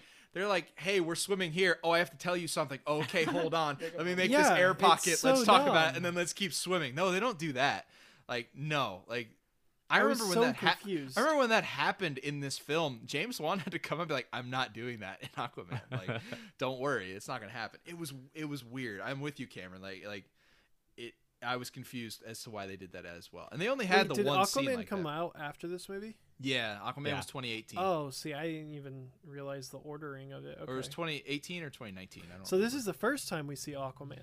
Yeah, well, he was Well, sup- he was supposed teased. he was te- he was teased in Batman vs Superman with Oh. uh You know what? That makes the, a little um, bit more sense now. When the stuff that they were talking about his mother, I was like, didn't they figure that whole thing out? In the yeah that got Why sor- is that got sorted. like, that makes sense now because Yeah. I was like, why are they talking about this again? He already knows. yeah, he's well aware. okay, Um, no, Aquaman is I feel so, dumb. Aqua. It, Is it gonna be like a running thing where like none of the characters in the Justice League film do anything important? Yeah, that I mean, like, is that's that what it It's is? literally what it feels like. You know, like I, I am not a. Okay, so it's like like I ranted to Ryan the other day about Iron Man versus Captain America and how I how I hate how much like people love Captain America. Like, Like, me. I'm the same way with with Batman and Superman. Like I'm such a big Batman fan, and I'm like Ugh, Superman. Like I like the older Superman films, and I don't mind Superman, but like Henry Cavill and stuff, I'm just like whatever about. Do you not but, like, Cav- Do you not like Cavill Superman? He's just fine. Like I, I think it I think be- he's all right. yeah, I think he's just fine. Superman is just inherently a boring character. Yeah, Yeah, that's what it really is. and the fact that he's the one who like he's not in the movie like at all and then he's the one who like essentially saves the day i was like was oh so my annoying. this is it's so the same it, but like you said that's a that's a really good um uh, analogy um n- maybe analogy comparison yeah captain america because captain america is the same thing he's just kind of he, he's now don't get me wrong he's much more interesting than superman Mhm. uh but He's more developed. Yeah. but you know yeah i'm with you joel when people are like oh iron man versus captain america i'm like how do people even in like how is it even a conversation like Mhm. it's iron man 100% I'm- I'm it's being- way I more interesting I feel like I'm being personally attacked. no i'm just i'm serious and not to get into this i just feel like ooh, captain america is so like righteous and on his high horse Yeah. all the time like shut up dude if tony stark wants to do this let him do it like you're Yeah, Well, like that's- during that- Civil that's- War, it was like if you agree with Captain America, I'm sorry, but you're dumb. You know?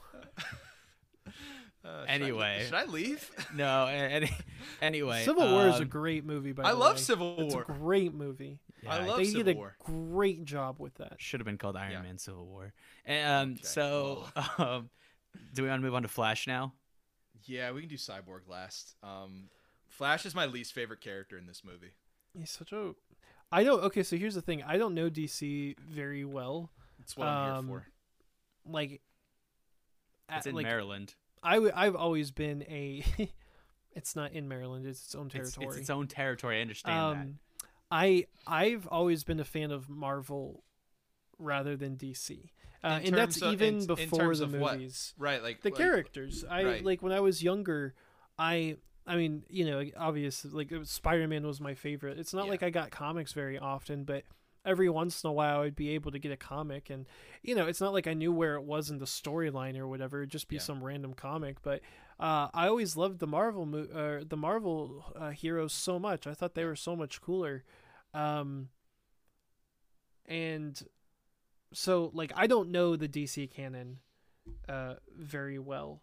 Uh-huh. But I I guess for me the Flash that was in this movie that's not how I understood his No. character at all. No, Is no, it a very different rendition? Oh my god. Yeah. No, it is completely different. Okay. The Flash isn't some like geeking about other superheroes, um, just saying inappropriate things all the time, like super quippy. That's not the Flash at all. Okay. Um, I Flash is my second favorite DC superhero. I've always been a Flash fan. Uh, we'll green lantern's on, your first right yeah. We're i'm not making a joke like green no, Lantern's no, it first, is right? Green Lantern. Okay. Yeah, Hal, Yeah. Hal Jordan Green Lantern is my favorite DC superhero. Um, but Flash, I re- I've read a lot of Fla- Flash comics, um, specifically the Rebirth comic when Barry Allen comes back because they killed him in the comics for years. He was gone forever, and a lot of people don't even like Barry Allen. People don't like Barry Allen because they think he's stiff and he's uninteresting. Like he's just like he's just like a um not like to the level of like Superman of like eat your Wheaties and eat and your vegetables and like but he's just like a he's like a scientist. He's a scientist. He got struck by lightning. He's got super speed. He he plays around with his hero with his villains, but not to the level of like a Spider-Man does. And when Spider-Man does it, it's fun because he's like he's like a teenager. like it's, it, yeah. Flash is a man in his 20s. It's just like he he took the elements of another character in Green Lantern who's very much like the quippy one-liner character of the Justice League. Mhm. And because they didn't put him in this movie, which I don't even want to talk about that how upset I was about Green Lantern not being in the Justice League film. In hindsight, he kind of or Yeah. not not him but like no, they- so they there's a reference it, there's yeah. a green The there is a, there is a there's a lantern corps member yeah, There's a Green Lantern in this movie. It is not Hal Jordan Green Lantern. Um, Green Lantern, one of the founding five members of every Justice League team, didn't put him in the big live action Justice League movie. Uh, somebody should be fired for that I think we discussed that when we did the Green Lantern, though. Do you think it was because of what happened? because the Ryan Reynolds one was so bad.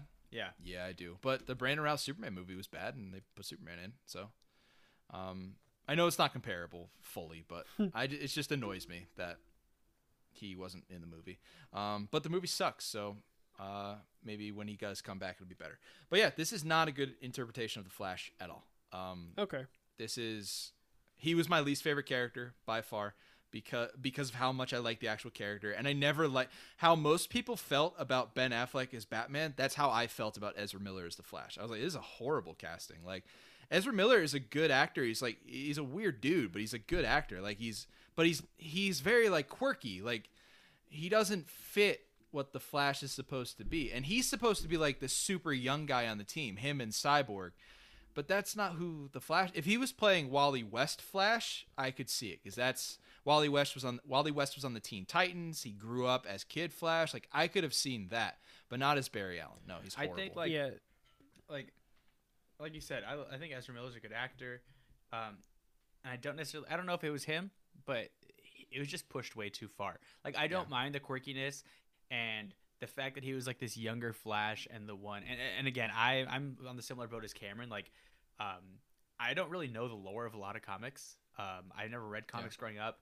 For DC, you know, I watched some of you know uh, uh, Batman the animated series and stuff like that. good stuff. Um, but like, I don't know all the lore, so I really don't know what Flash is supposed to be like or like the different Flashes.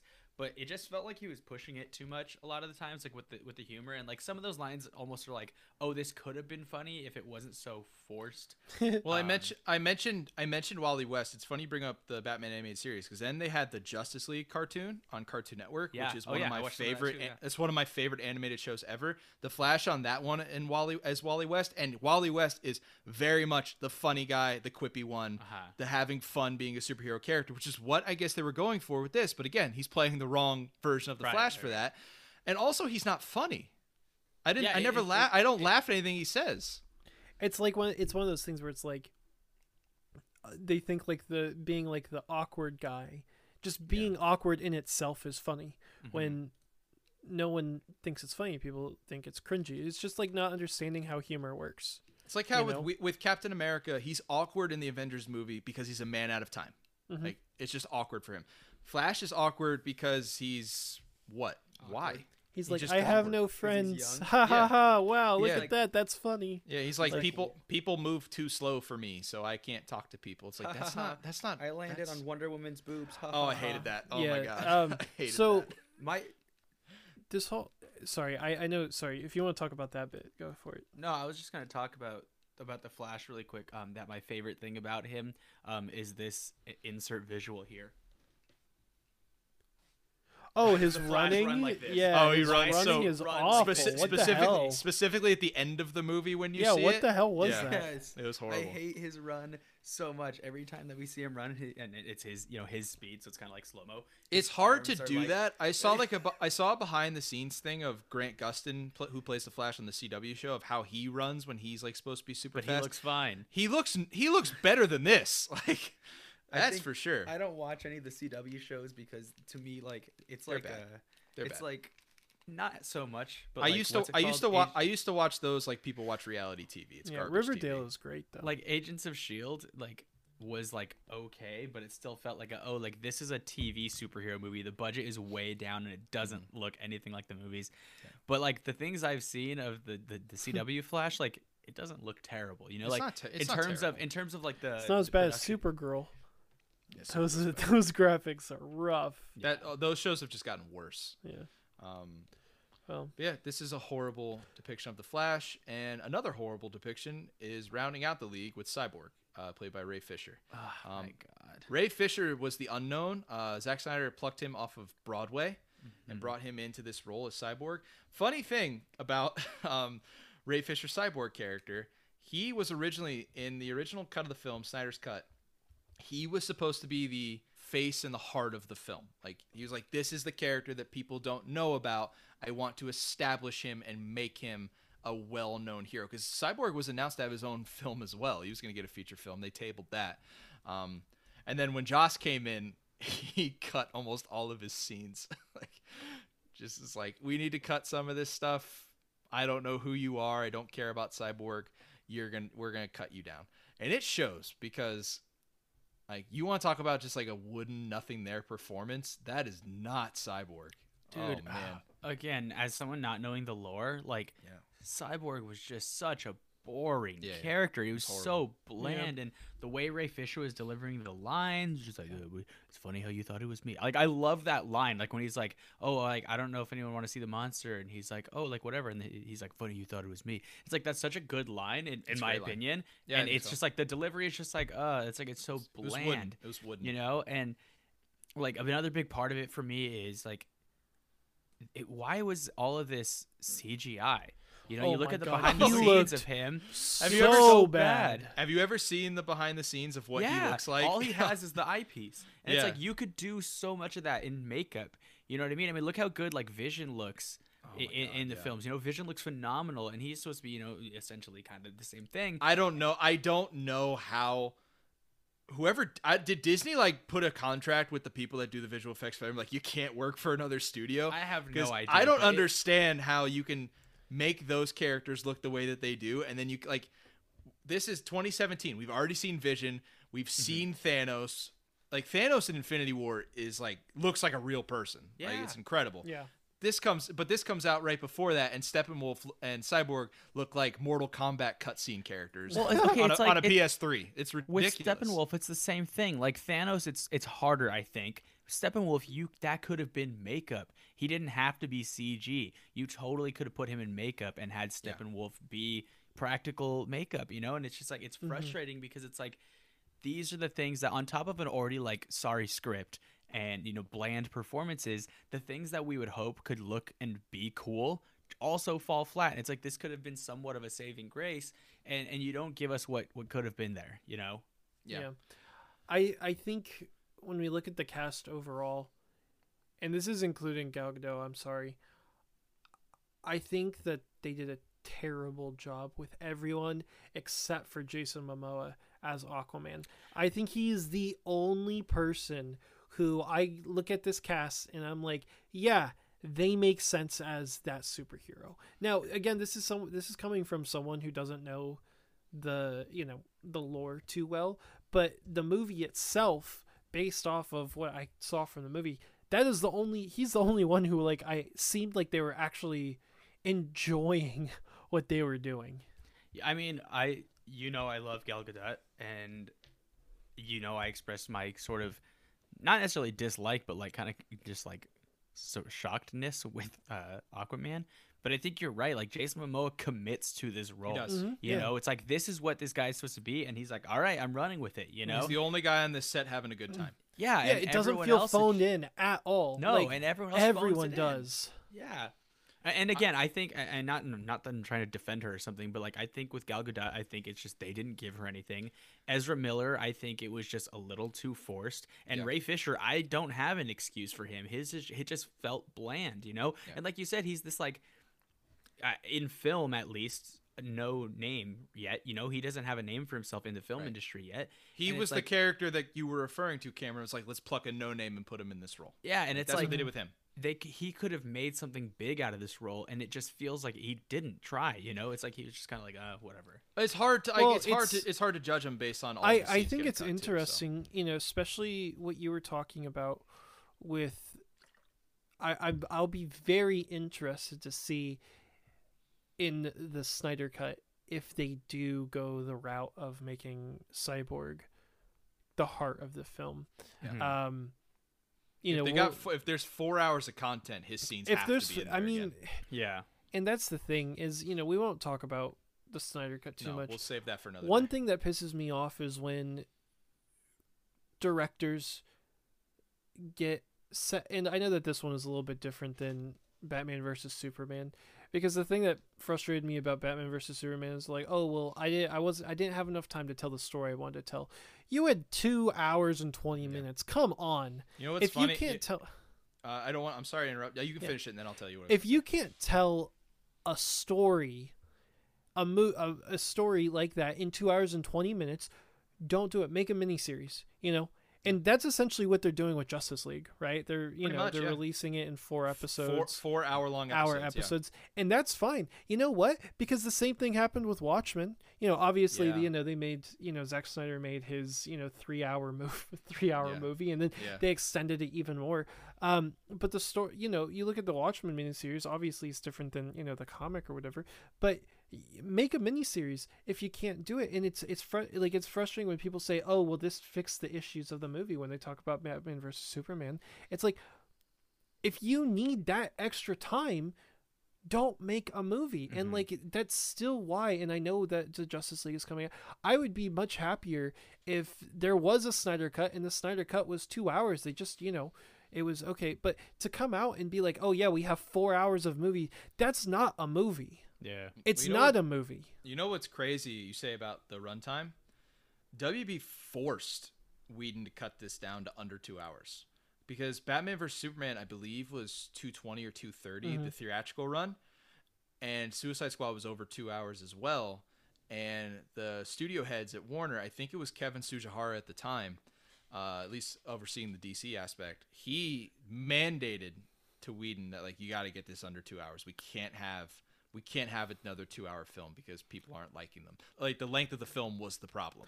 well you, and you know I, I, are we good to move on from the cast because i think that this is Yeah, this every, is- everybody, yeah. everybody else like I'll just run through a couple names real quick and then we can move on. Like everybody else just plays a bit part and isn't that important. Um, uh, Amy Adams back as Lois Lane. Oh my god, I love. Amy. Yeah. You know, Zendaya and Amy Adams are my, you know, my heart throbs. They're, the- I love Amy them. Adams.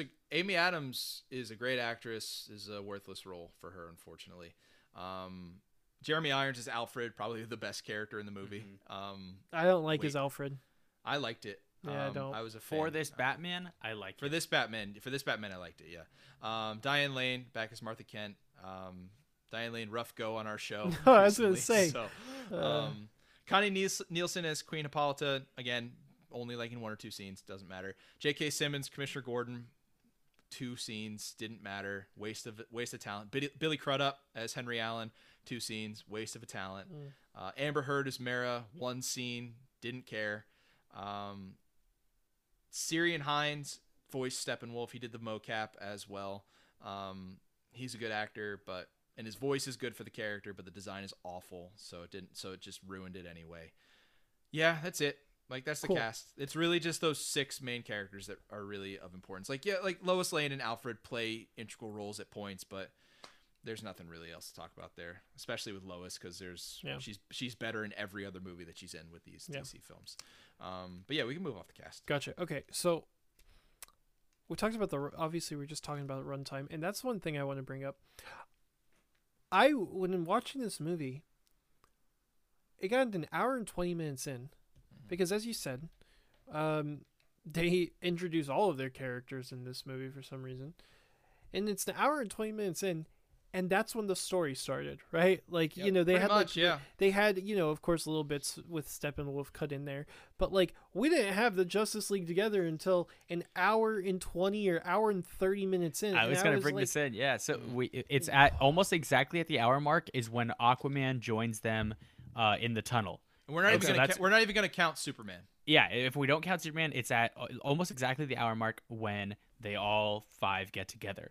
And then Superman doesn't come in until there's 20 minutes left in the film, I believe is what I marked Yeah. it at. So it's almost an hour 40 until we get the full Justice League together. yeah, and that that is absolutely insane. It's egregious. It's it's you know for introducing all these ca- like you're introducing all these characters and we don't even know them we're just introduced to their names essentially right we're just like oh this is the flash you should know who he is because you have previous experience with it right that's what's crazy about these movies is they expect you to have like knowledge of who these characters Right. are before you come into it rather than you know because i I I have my criticisms of Marvel through and through, right?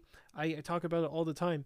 One thing I will say Marvel d- did incredibly well, and this is something I was actually thinking about talking about earlier, is when Marvel started off, we didn't know that they were building up this, you know, this Mhm. universe or whatever. When I when uh cuz I actually never saw Hulk, but when my best friend told me, "Oh, hey, Iron Man was in the end of Hulk." He It was like, "What?" That's insane they did that and then they're putting in like little bits and pieces in there and like and in each of their stories you're like whoa that's insane that's so cool and then when they come together you already know them They've right? ear- you've they've earned it.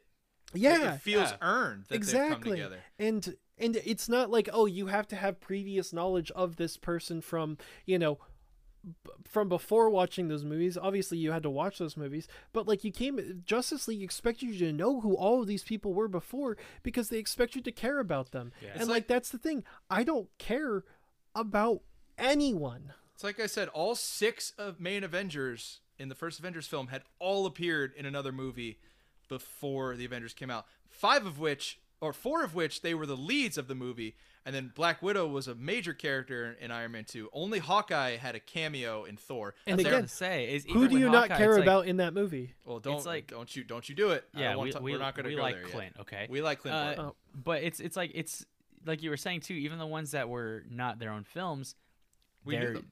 we know them. You know, we have something of them. It's not like a, hey, look, there's they are on this computer screen. You know, uh, remember that for next time. It's like no, it's like we we get to know these characters in some way. black widow or is another. a huge part of iron man Yeah, 2. Yeah. absolutely. and I actually and I actually like Iron Man 2. I think Iron Man 2 is a good also movie. like, I also so like Iron Man 2. I want my bird. Yeah, yeah. uh was it, It has um, Formula One. way better than Iron Man 3.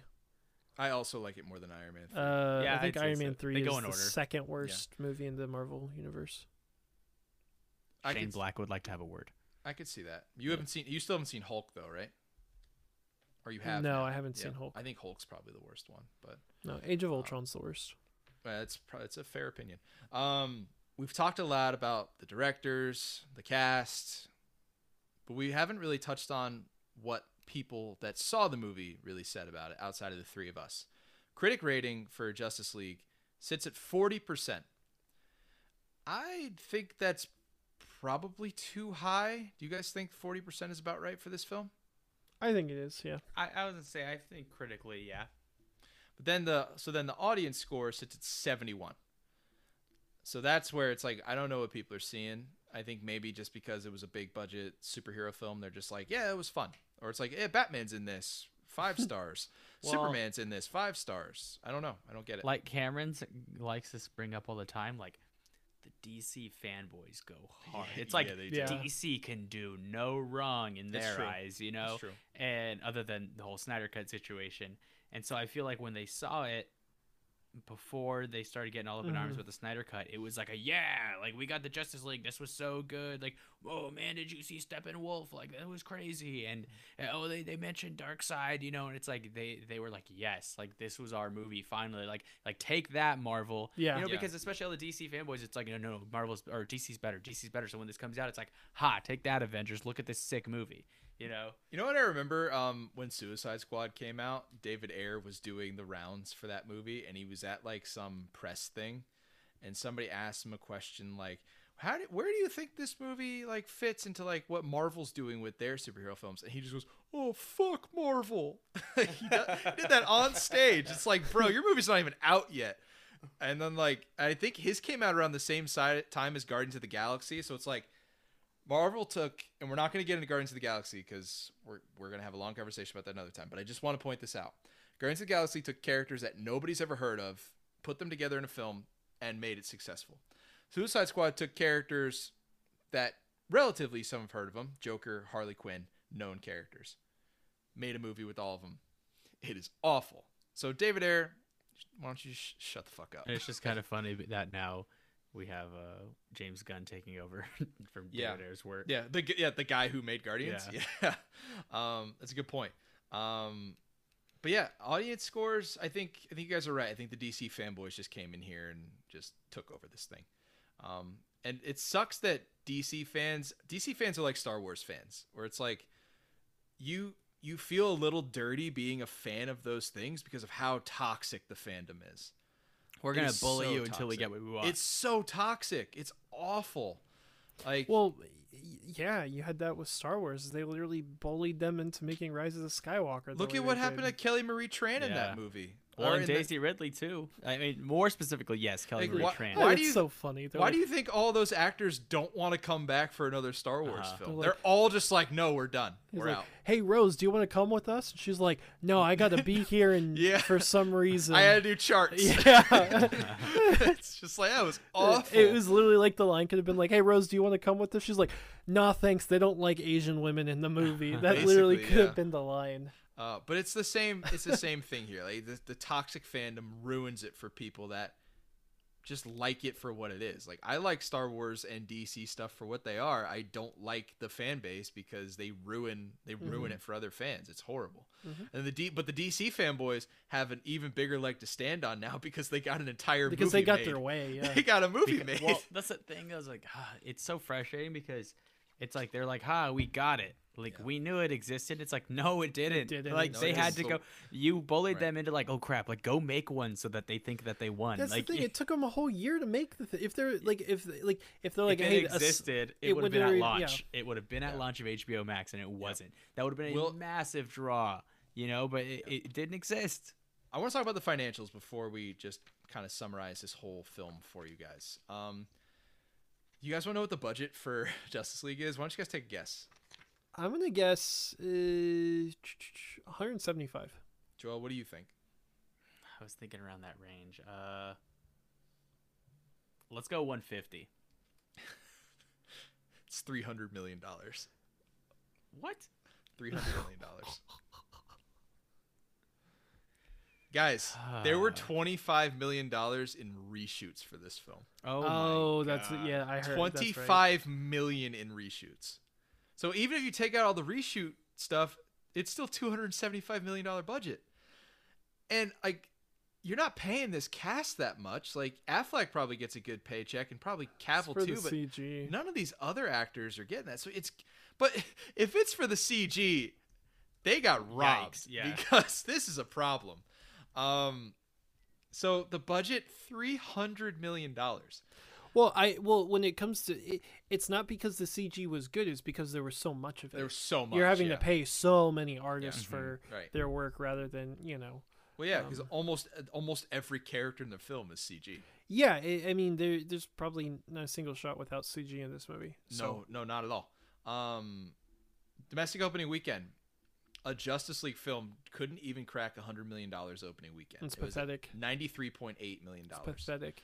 the domestic gross for this movie and this is one of the, like the first instances i remember where word of mouth was so powerful that it torpedoed a movie because the total gross for domestic was 229 million dollars for a justice league movie Uh, and then total box office 657 Do you remember all of the memes when this movie, like after like Avengers and everything, and people were like DC fans were like, "Just wait." Just like wait, when they were like the records, they're like, "Oh yeah, just wait."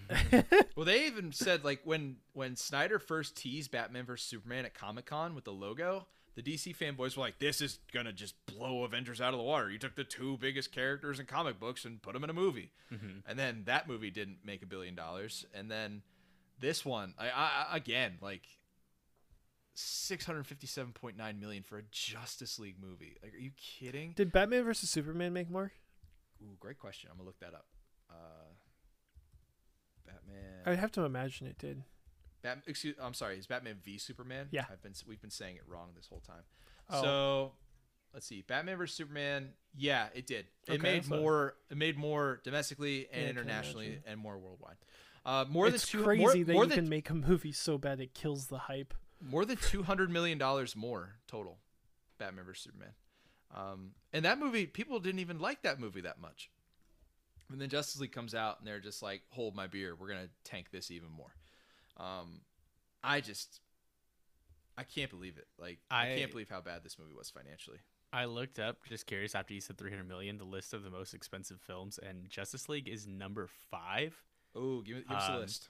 So, do you guys want to each take a quick shot in the dark at number one, and if you don't already know? Most Number expensive one? movie is it has to be It has to be Avengers. yeah the Infinity War. Uh, the In- Infinity War, Endgame, one of those two. yeah. yeah. Are they? Number- I th- are they both on the list? Both of them? Uh, I heard they they're had a both in the combined top budget five. of a billion dollars. Yeah. They're both in the top five. Okay. This this is okay. I will say this. This is based on a Wikipedia article, but I cross checked it with another article, and it had the same list. Oh, I I think uh, Avatar has to be on there. Yeah. So I'm I'm listing the top five. Okay. Okay. Tangled. Number one. Number one. Pirates of the Caribbean on Stranger Tides That's the at largest. 379 million. Is that okay. which one is that? Is that the third one? That's which the one is that? Third one, which is the no, one. I, no, that's the fourth one. Fourth, one. That's the fourth one. Yeah, which I like proudly. I like Stranger Okay, Tides. but like, where does where's that money? No, I know. Number two, Age of Ultron. Number three, Ooh. Endgame. Number four, Infinity World. And then World. tied with Justice League for number five. Did I say Infinity World? Yeah. Infinity World. Yeah. Infinity War. It tied for number five with Justice League is Pirates of the Caribbean at World's End. Jesus. Age of Ult- Age of Ultron is the highest. so two Marvel Pirates film? Oh movies my and God. then three Avengers movies. Or the three Avengers movies. See, I would have thought Star Wars, but then I remembered that most of their stuff outside of the prequels is practical effects, so that takes them out. So sorry, I have to say this. So seven, they skips. It's like you know the tie thing. So it Mhm. goes down to seven, Solo and Rise of Skywalker. Okay, two Star Wars movies. But number nine Two of- two- absolutely kills me. two two of the arguably worst Star Yeah. Wars movies. Number nine kills me though. John Carter. Oh, no, the- ninth highest. Dude, bu- John John. Car- John Carter, that was such a sinking ship for Disney when Yeah. John Carter came out. Oh my god, they pumped so much into that. Poor Andrew Stanton. They, they thought uh, they thought they were gonna make uh, oh my god, what's that actor's name? He was Gambit in X Men Taylor Origins Kitsch? Wolverine. Yeah, Taylor Kitsch. Yeah, they thought they were gonna make him a star. Just Yeah. no, not. He's a good actor now, but back then, Cam Tangled came in at twelve, by the way. T twelve. Yeah, I know Tangled's the most expensive animated movie. yeah, that's true. That hair though. Yeah, all those Um, hair, all those seriously. hair follicles. But yeah, no, that that's wild. That is, that's a wild budget for what we got out of that. It's insane. Um, I want to get into the summary of the film here real quick, like the full breakdown. Um, before I do that, and we're gonna throw it to an ad. Before I do that, Joel, what do you think of the score of this film? I actually thought the score was one of the better parts. It's not insane, um, but it's Danny Elfman, so it was cool to see Danny Elfman doing another, you know, Batman film. Um, I didn't he do Batman vs Superman too though? No, so No, he- uh, so here's something interesting. Uh, Junkie XL did Batman vs Superman. That's Oh, yeah, like remember that. that's Yeah, like yeah, Uh, it, uh, wait no no no no I think I'm wrong here. I think that was Hans Zimmer actually. Um, Hans Zimmer has done the Wonder Woman films. Hans Zimmer retired. He said he retired from superhero films before Justice League came out, so they couldn't get him. So Zach brought on Junkie XL.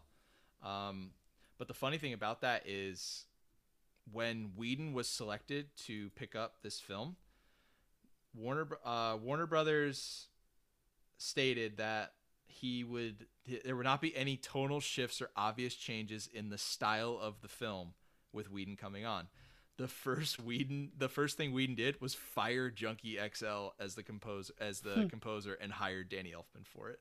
First Yeah, thing I- he did. I enjoyed I enjoyed the score a bit. I like Danny Elfman. I like some of the uh like I really enjoy like that Wonder Woman theme. That dun dun I love that theme. Yeah, when that first shows up in Batman vs Superman, it's great. Yeah, it's awesome. Um, but the uh, I liked what he did with the original Superman theme and his like reworking of that. I think that was great. Uh, but yeah, I thought the score was a was a decent highlight from the film actually.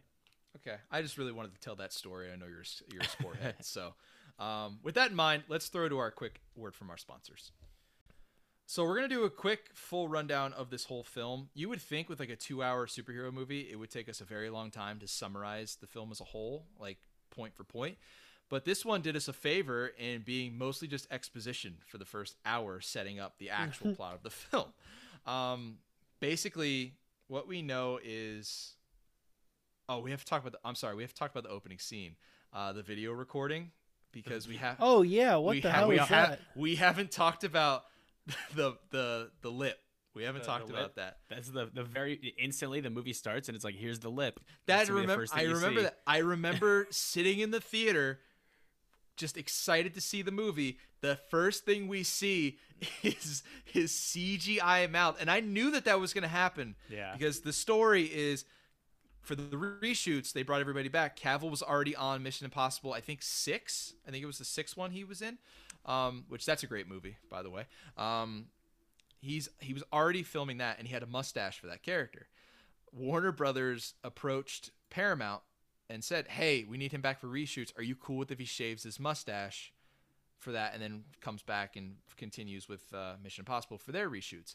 And Paramount said, "No, we're not okay with that." So, in order to get around Superman having a mustache, Warner Bros. decided to CGI his upper lip to remove the mustache.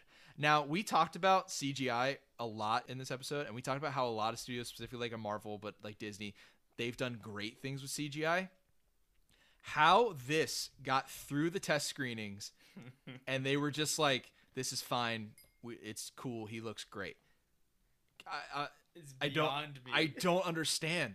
On a student film, if a CGI looked like that, they would be like, "What is like? What are you doing? Like, why didn't you fix that?" This is a major motion picture company releasing one of what they expected to be one of their most successful IPs, making their big film debut together. And you could not only do you do that, you come out the gate first scene That's the first I- thing you show people. first thing my my eyes were drawn to it right away and in the theater i was like oh my god this is what we're in for okay I forgot that that was the first thing you see today when Yeah. I rewatched it, and uh, you know it started, and that's the first thing I see, and I just I laughed. I was just like, oh my god, like this is what they chose to intro their film with. yeah the two the that scene and then the actual opening scene are ridiculous because then you go into the one where You batman mean the music video? no oh you mean Oh. like the opening credits oh that's horrible the opening credits are awful it's like full on snyder slow mo and I'm s yeah, it, it, that part it was like, oh yeah, this, this was Snyder, he and, and. I love opening credits. Like I feel like films Yeah. these days don't do opening credits enough. I hated this. I just love when the one dude is angry outside of like the convenience store and he kicks the fruit over and just Yeah. it's, it's just focuses in on the fruit flying at the camera. It's like The homeless guy with the sign that says "I tried." I was like, this is so Snyder right now. Oh my like, God, oh yeah. my goodness. yeah, that was that like people always said like trying to watch the movie like you're trying to figure out which scenes are Whedon's and which which scenes Yeah. are Snyder's. That one was easy. Like, Absolutely. but the actual opening scene is Batman capturing that guy who just like robbed people on that rooftop, but he only uses him as bait to attract the Yeah, parademon. the yeah, was- parademon, the parademon who's like the henchman of Steppenwolf. he uses him as bait. Uh, Batman captures the parademon. And the parademon I didn't know what you were gonna say. The parademon blows itself up, and Batman's talking to Alfred on the comms. And the the robber's like, "Do you do you think he, they're coming because he's gone?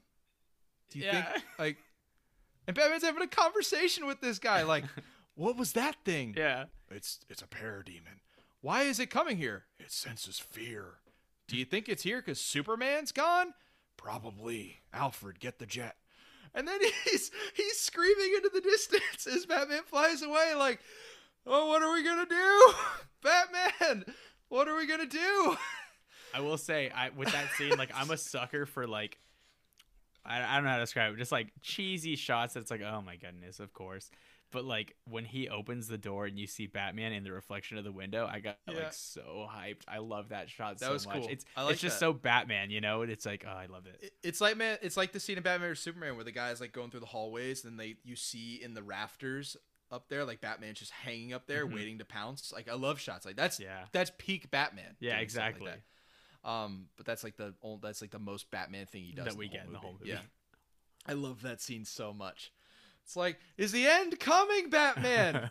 oh, by the way, yeah, you just robbed all these people. I'm gonna let you go. yeah, exactly. Yeah, I got like, what I yeah. needed from you. Thank you. Yeah, I have bigger fish to fry here. Um, and then everything after that is basically just introducing all of these characters. We talked about Wonder Woman with the museum robbery. Um, nothing of importance happens there.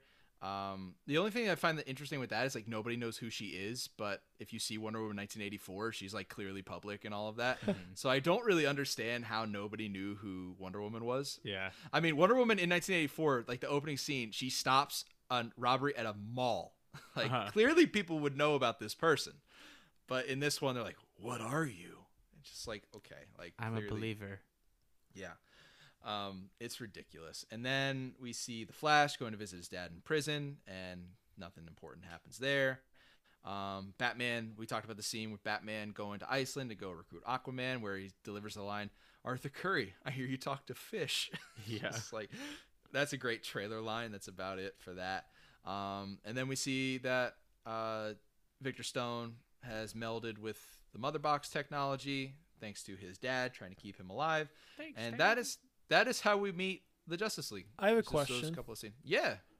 because I was just thinking about this because you were talking about 1984, um, Sure. and I haven't seen it. What's the deal with Steve Rogers in that movie? You mean uh, Steve Trevor? What? yeah, that one. Yeah, Yeah, Trevor. I don't. Do we want? Do you want me to tell you? no, that? You want don't. to spoil I, it? I, I'll. If you want to, like, I'll leave. But I, No, I fully intend no, on seeing the movie. Yeah. Oh, I you haven't can't- seen it? No, Yeah, I I'm didn't the, Oh. I'm, the, I'm the only one that watched it. Okay, because my question was if he was in 1984, if he came back and she, because she was like, because you know, part of this movie where they're like Batman was being a dick was when, you know, he was like, oh, well, you haven't yeah. gotten over Steve, um, Trevor, Trevor. or whatever. Yeah. And then, but then when you mentioned 1984, I'm like, wait, he was in 1984, so. d- Did she lose him more recently? So yeah, I don't. Yeah, I'm not going to spoil that because Okay. I think you guys should watch that movie, especially for what we're doing right now. Um, but yeah, I'm not, I won't spoil that. Um, that's a good point though. Uh, that's our introduction to our Justice League. Bunch of bullshit lines. Um, and then we are introduced to the villain Steppenwolf, who arrives on Themyscira and just murders so many Mhm. of the Amazon- Amazons. Like the biggest, uh, I don't know if you guys noticed this, but I remember this being an issue when the film came out. So you see Patty Jenkins' Wonder Woman film and what she does with Themyscira. These like regal warriors, just Mhm. like full body armor, just they like they're just no nonsense great. And then in this film, we see them and they're basically Like just in like bikinis. sk- bikinis and like Yeah. yeah and like s- Yeah, I was wondering skirts. about that. It's like god damn guys, like what are you doing? It's so misogynistic. It's terrible. Uh, That could have been either of those directors. Patty so- Jenkins was like, "Oh man, we gotta make them look, you know, like actual warriors." Yeah. And Zack Snyder came in. He's like, "No, they need to be sexy." Yeah. Yeah, like, like I was just, oh my god, Give it's me so, that it's so glaring. It's so glaring. yeah, it's it's. yeah, it's horrible. I was Um, looking at their armor, right, and like the way that Yeah. their boobs were just so pronounced in the armor. Well, yeah, I mean that's always like a like that breastplate armor is always one that two people talk about because it just like, it if it's done wrong, it looks ridiculous. Yeah. Mhm. Um, but yeah, it. I just remember seeing that. It's just like, what are we doing? Like, we just had the fir- the ma- the first Yeah. female-led superhero movie that was a major success for your studio because everybody loved how strong those female characters were, and you come in here with this and just throw it away. Oh, it was terrible. Um, what else happens? Uh, then it's just more of uh, everybody interacting with each other. Like uh, the mother box contacts Vic Cyborg to tell him that Batman is looking for him. Um, the mother boxes, by the way, are basically just like living entities. Mhm. Um, they come from a foreign planet. They're alien tech, but they're basically like I don't know. It's like uh, it's like AI basically, like artificial intelligence, but it's space artificial Alien, yeah. intelligence. Yeah. So that like the, the mother box can do a lot of things because we're gonna touch on it uh, with some of our stuff here. Um, but yeah, so that happens. Then Diana goes to see Bruce because she gets warned by the Amazonians and her her mother that are still alive that um, they shoot like a spire uh, that is like the thro- the shrine of the Amazons, and they sh- set it on fire to warn Diana, so she knows that they're coming. Um, they go talk about it. They talk about recruiting the rest of the team. Uh, Bruce goes to recruit Barry. Barry's just like couldn't be couldn't be any more ready to be on a team because, like we said earlier, he doesn't have any friends. That's his major character trait. Um, and then Diana goes to talk to Victor. He's super against it. Um, but he shows up like the next scene and was ready to talk about it, so that didn't really matter. Um, and then yeah, uh, then we go to the second mother box. Uh, that's where the one we should. I forgot to mention the the. What even are mother boxes? Why are I- they so? Imp- I it, like I get what the movie explained them, says. I did just say No, that, I yeah. no no no. I know what I, I I get it, and I know what the movie said, but I'm just kind. But like it's like, but why? You know what I'm saying? It's like a it's a ma- the mother boxes are a major cos- comic book element to the DC comics. Yeah. they just don't explain it very well in this movie. Yeah, it just was like, oh, okay, cool. They're I, boxes I would im- I would imagine I would imagine in the Snyder cut that they'll be explained further because there's characters coming in that movie that tie into the mother boxes. Um, but I wanted to talk about with this one. We have the flashback scene, which is probably my favorite scene in the whole movie, just because of how ridiculous it is. Um, where like we see that Steppenwolf invaded Earth eons ago, Mhm. But he was warded off by the Amazonians, the Atlanteans, the tribes of men, some of the gods like Zeus, Ares, Artemis. I think they were there, um, and then a Green Lantern who just dies right away. So shout out to the Green Lantern Well, yeah, Corps. because it's you know Yeah. Um, but we It's, see that it- scene. they the interesting thing about this is they actually did research on the previous films, and they were like, "Hey, why don't we have the character arc of the Lantern match the projection of Green Lantern in our film franchises?" Oh God, it's it's awful. The first Um, to die. But they um he was the first to die on screen, yeah. But they ward off uh they ward off Steppenwolf and he retreats, which he's like in his lineage on Apokolips, like retreat is basically like failure, so he's like he's not allowed back home. So he's just plotting his return back. So they have these three mother boxes, and they give one to the Atlanteans, one to the Amazons, and one to the tribes of men. the Amazonians and the Atlanteans have these like massive like holding cells, these big shrine things. It's like multiple things have to happen in order to gain access to it. the the tribes of men dug a hole and buried it in the ground.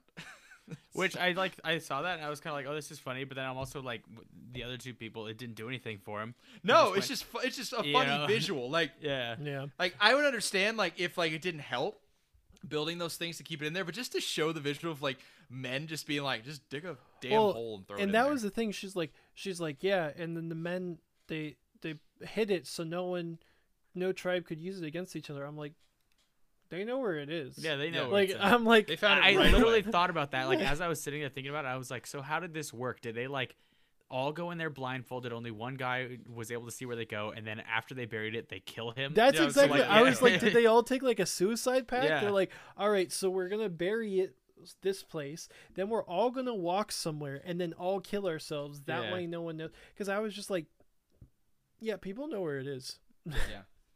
Um. So yeah. So those are those are the mother boxes. Uh, with that in mind, the second mother box in Atlantis, Steppenwolf goes after that one. Mera and some of the Atlantean guards try to stop him. They don't. Everyone dies except Mera. Aquaman shows up too to try and fight them, but he is unsuccessful as well. Um, so he gets the second mother box, and that's when Mera and Arthur have that conversation in the air pocket about like you you weren't the man to to take on like take on the responsibilities now. Your mother had to do it, but she's gone, so now it falls on you. And he's like, yeah. "All right, fine, go." the get me combat underwater pitchfork. looked really rough too. It was very slow and unnatural. Yeah, It all- is something yeah, at least they bad. fixed in the movie, they did. the Aquaman Yeah, movie. the vi- yeah the visuals in Aquaman. It's like a, it's it's interesting, but they did fix that element. Yeah. Um. So yeah. So then, now he has two mother boxes. This is now like enough for Batman, Wonder Woman, and Flash to go meet with Jim Gordon because Jim Gordon has some insight. Jim Gordon again played by J.K. Simmons. This is like the only time he matters in the movie. He he tells him like there's this we have nine uh, employees of Star Labs, which was the one that housed the mother box on Earth. They were the one looking, doing the tech. Um, and like those nine employees got taken by Steppenwolf and the Parademons. So Cyborg shows up and is like, "Hey, they have my dad. I know where they are. Let's go track them down." They go out there. They fight Steppenwolf, lose. They're fighting in Gotham, I believe. Yeah, they're in Gotham because they're underneath the Gotham Harbor. And when Steppenwolf leaves, he like tears a hole underneath and it just floods. So they're trying to escape. Aquaman shows up, saves them. They go topside and they're they don't know what to do. Uh, Cyborg takes off. He comes back. He's got the third mother box. Like he knows where it was, and now the mm-hmm. league is protecting it, which they do a terrible job of later on. But we'll get to that point. The next thing I want to talk about this is the this is where the film like really takes shape because they their plan to stop Steppenwolf. They don't. Batman tells them like none of them to do can do it as them by themselves. Even as a team, they can't do it. They need Superman in order to do this. And he talks about Superman so so much so like this is like the 15th movie in the DCEU and they've been on screen together like fighting side by side for years now because they talk ab- he talks about them like they're best friends. Yeah, he's like, I love just- Superman. the, the team needs Clark. It's like you Yeah. don't know Clark. you tried to kill him. Yeah. Last like you were trying to okay, kill him. Ryan. and- and to be fair, yeah. their moms had the same first know, name, so they're know, pretty I know. close. Yeah, it's fair. That's a good point. Um, we're gonna save that talk for the Batman vs Superman episode that comes down the road eventually. Um, Please do yeah. not make me watch any more DC movies. oh, well, I swear to. God, they should be off limits because yeah, they're bad. We get it. I don't want to watch anymore. Uh, you know what you signed up for. Not DC. um, but yeah, they decide to they're to bring back Superman in order to stop Steppenwolf. They have they very much disagree with it because how they're going to do it is the same way that Lex Luthor uh, used Zod's body to create Doomsday. They're gonna, but except this time they're gonna use the mother box. So the mother box is going to fuse with like the orange goo stuff that Superman's dead body is gonna be in, and Barry the Flash has to electrocute it at the precise moment to wake up Superman appropriately, and it works. They are they do do it, but this is where we have the scene. And Joel, is this the scene? This is the scene that you wanted to touch on earlier, right? When Superman's fighting the team. Was this the one you wanted to talk about? I think I already talked about what I oh, was. Oh, did you say it whatever already? I mentioned earlier? But no, there is a thing I wanted to talk about here, but I think you're getting to it. I don't know if you want to keep going. You can you can take over. Well, I'm just gonna kind of skip then. I, I the first it's just, two it's just, boxes. It's just it's just Superman beats their asses after he gets resurrected. He's Yeah. about to kill Batman, but Batman had a like a like an ace up his sleeve. He Alfred. brought Lois, I need the big guns. the big gun. The big And gun is it's Lois Lane. Lois Lane. and Boo, Su- this is Superman dumb. Superman goes. You hated that? It was so stupid. and Lois Lane was carrying this giant weapon. it was like King Kong. It was like, It was, oh, yeah. show him the girl. Oh, okay, I'm fine now.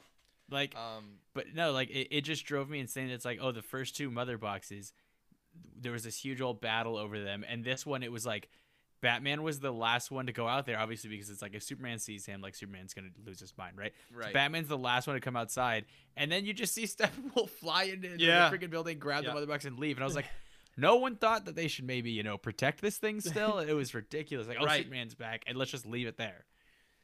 yeah, that was it. It was so it was so dumb. And they're all, they're all just looking out in the distance, like It's like it's like He got "Honey, Did you grab the keys? Yeah. No, I thought you grabbed them. Which Crap, they're Yeah. still in the restaurant. besides how like dumb it was that he just was able to fly in there and take it, it also felt like one of those things, or felt like one of those things that was just so like like Cameron says, like it needed to happen because it's like really this is when Steppenwolf's gonna show up when they're all outside away from the box. Like he couldn't have showed up at any other time. He's like, oh, got my clear, and he just flies it and takes it. Like it, oh, it Seriously, you'd th- you'd think that he'd if he knew that they were trying to resurrect Superman, Yeah, take he it would before try. then. Yeah, he would try to take it before that. You know.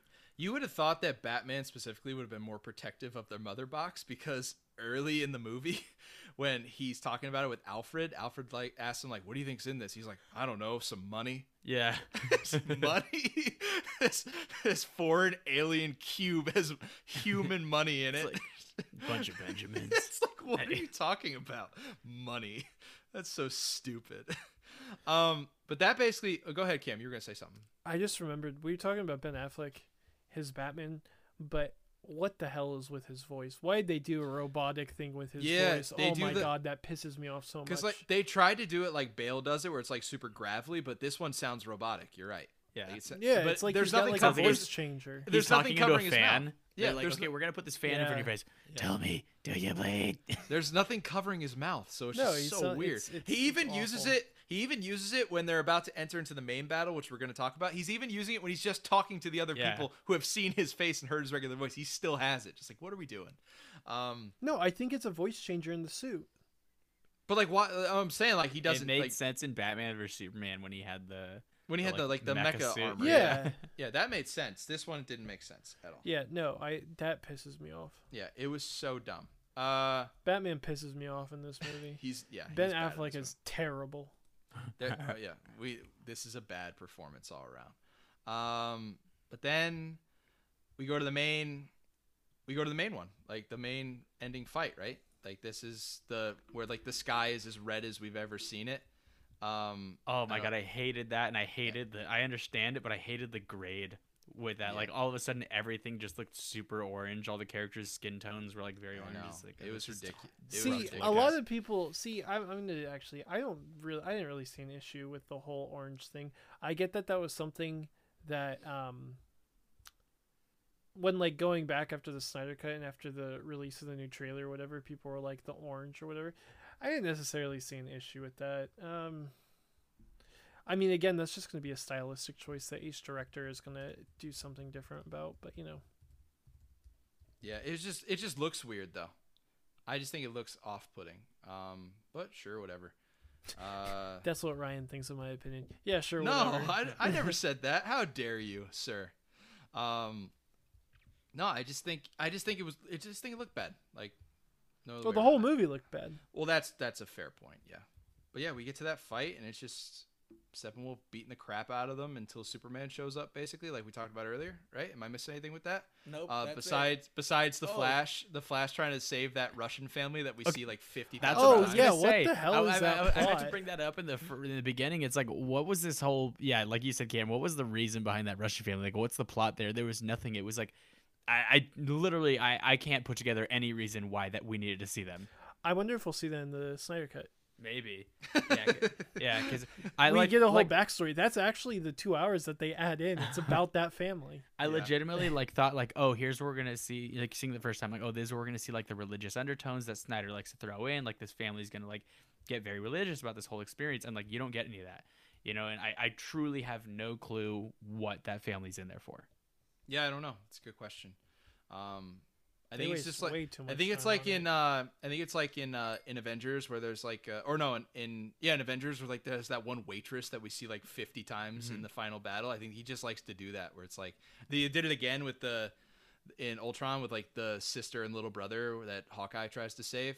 Uh, that gets Quicksilver killed. Uh, Whedon just likes to. Here's this random person. Let's pay attention to that. But it during all the wasn't action. even like the battle. It was built through the entire. Movie. I know Yeah. it was Like, no, they it was weird. It, It, was, was, weird. so weird. It's like Yeah, it's like an like it. attempt to like let Humanize. audiences, yeah, exactly, let audiences be like, wow, like imagine if we were going through this, and it's like That's the crazy thing. We get as much backstory for that for that family as we do for the Flash. Yeah. Right? There's literally the same amount of They time. never talk about. So you got struck by lightning, huh? Uh, something like that. Cool. That's all we get. That to was know it. About. Yeah. When when when, Cy- when Cyborg and Flash are digging up Superman's corpse, that's Yeah. what they talk about. and that he wants a fist bump. Like it's uh, Yeah. Yeah, and the- yeah, the the line that's literally like, "No racial undertones here" or something like that, and you're just like, "This is really cringy." Yeah. But uh, they defeat Steppenwolf as a team.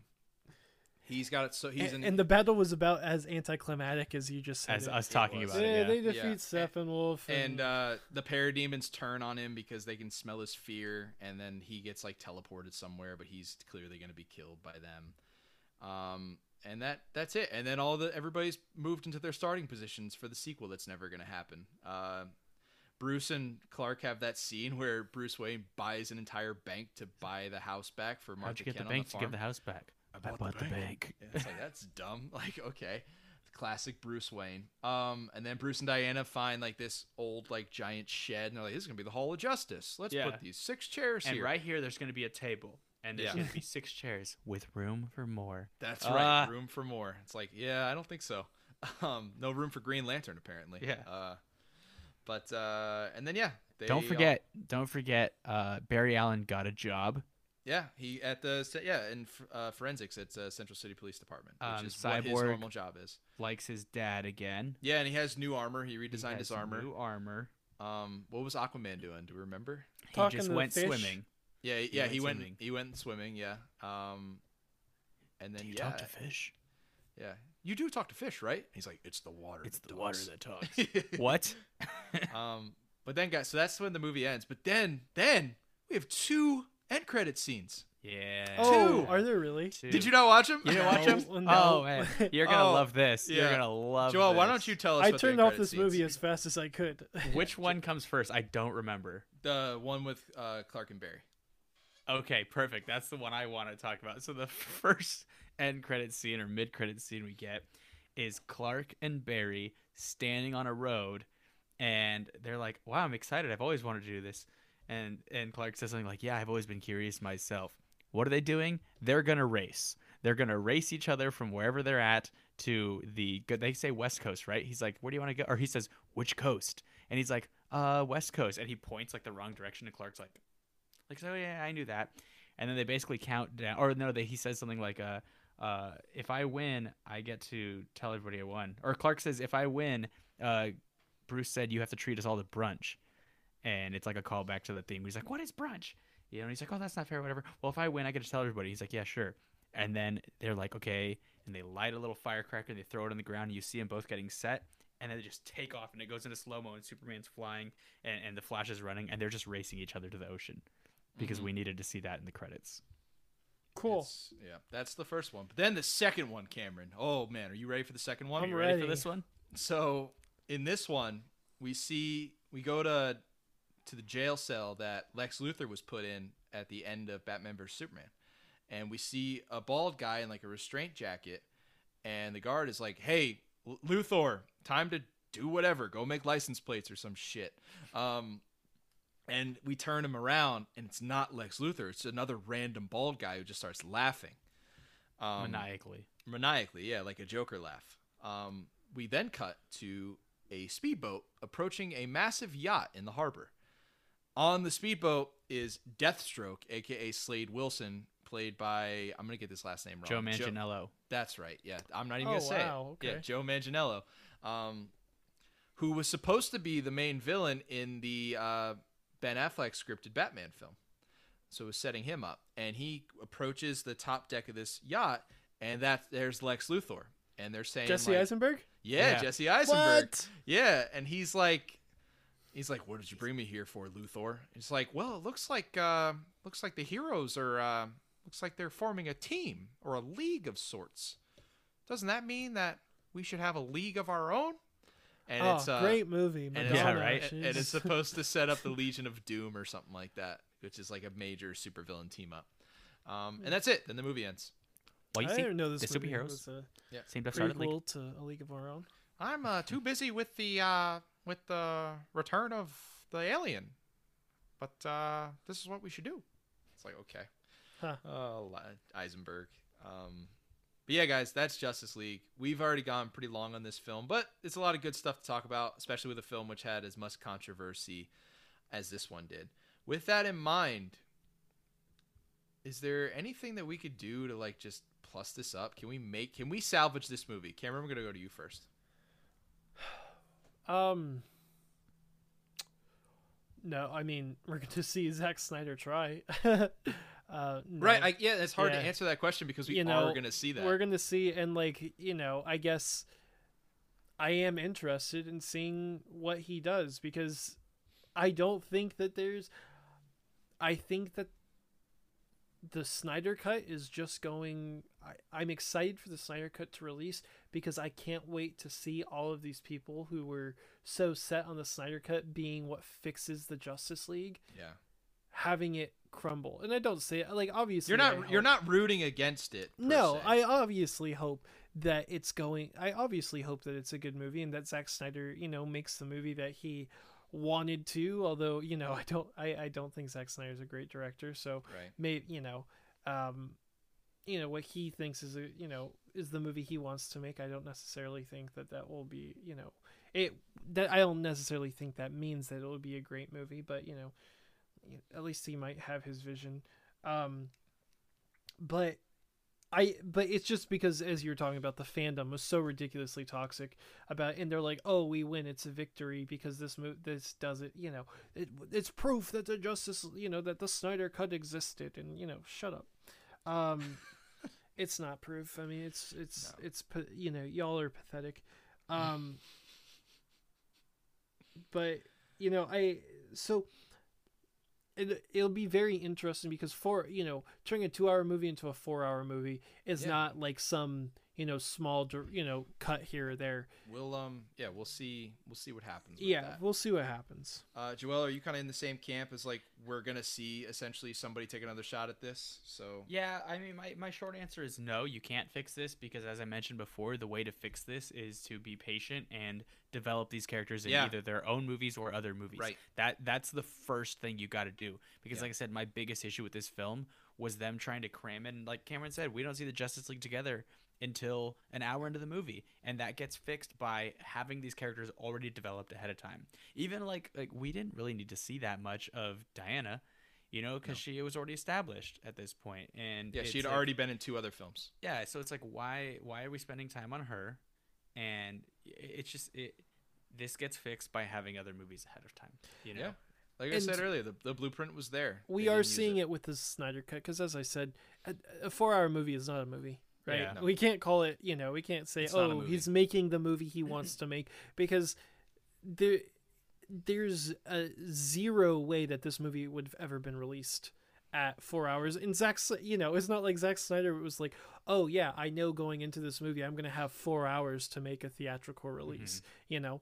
Um, so the movie that we see is not the movie that we were ever going to get until you know last year. So Yeah. I'm with you. Um, we'll see.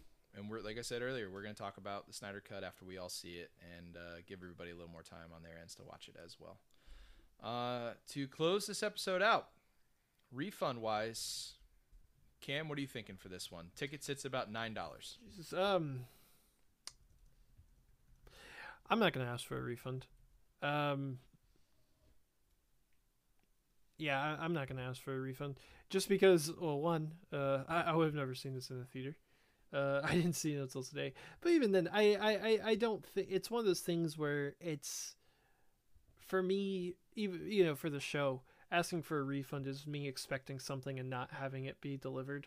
And I guess you could say I expected to see the Justice League and I didn't get that. Um, but the movie, it's a, it's a DC movie. I, I don't I don't expect much from it.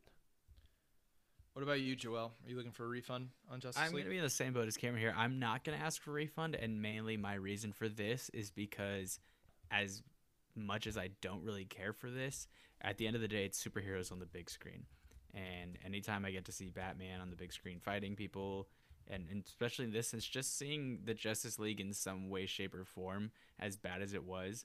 Um, I'm kind of similar to Cam. I wasn't going into this with huge expectations. I didn't like Man of Steel, and I didn't care for Batman versus Superman. So I went into this just kind of with the hopes of like, oh, hopefully it'll be somewhat fun. Maybe it'll surprise me. Um, it didn't. It let me down. Um, but like I said, at the end of the day, I still got to see superheroes on the big screen. So I'm not gonna take a refund here. Man, I thought I was gonna make up ground this week on you guys.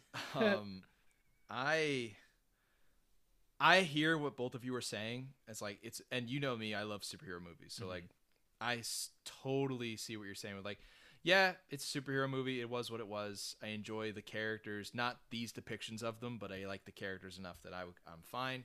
I think I have to ask for you know what? Um, I'll go this way. I'll ask for three dollars back on this one, and I'm gonna pretend like it's the three dollar, like it's the one third of the movie that Joss Whedon did, and I would like my refund on the Joss Whedon parts of this movie. So I'll go with one third. Um, three. What was the ticket price? Oh, it was nine. It was nine, yeah. So three dollars. So that'll about wrap things up here for the Justice League film. Uh, before we go, we like to do our recommendations of good things to watch for you all. Cam, why don't you go first this week? What do you got for our listeners? Yeah, so we were talking about Jesse Eisenberg, uh, and that jogged my memory of a fantastic Jesse Eisenberg movie I've seen titled The Double. Uh, it's a movie where Jesse Eisenberg uh, essentially finds out that there's a doppelganger of himself. It came out around the same time as Enemy, which was another doppelganger film. That one was with Jake Gyllenhaal. In my opinion, The Double is massively better. The world, the setting that the double is in is so fascinating.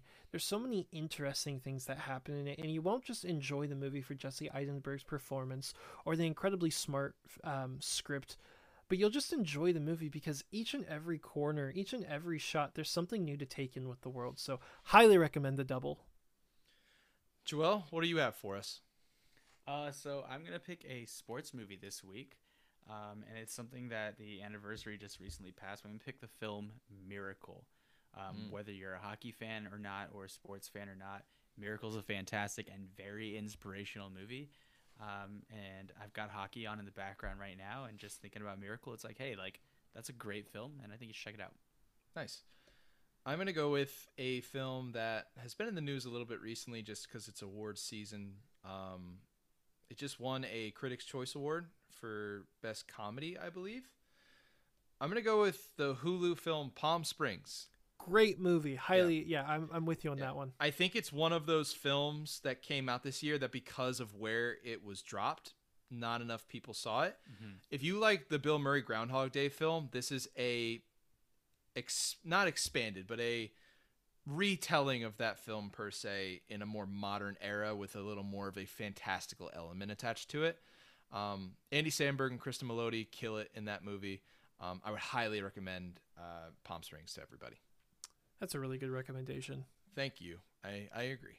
Um, so, before we go, our episode next week, if you saw on our social medias, on our Instagram, a little recently, we had a poll with three options for our fans to vote on. Those three movies were Now You See Me, Sorry to Bother You, and Guardians of the Galaxy.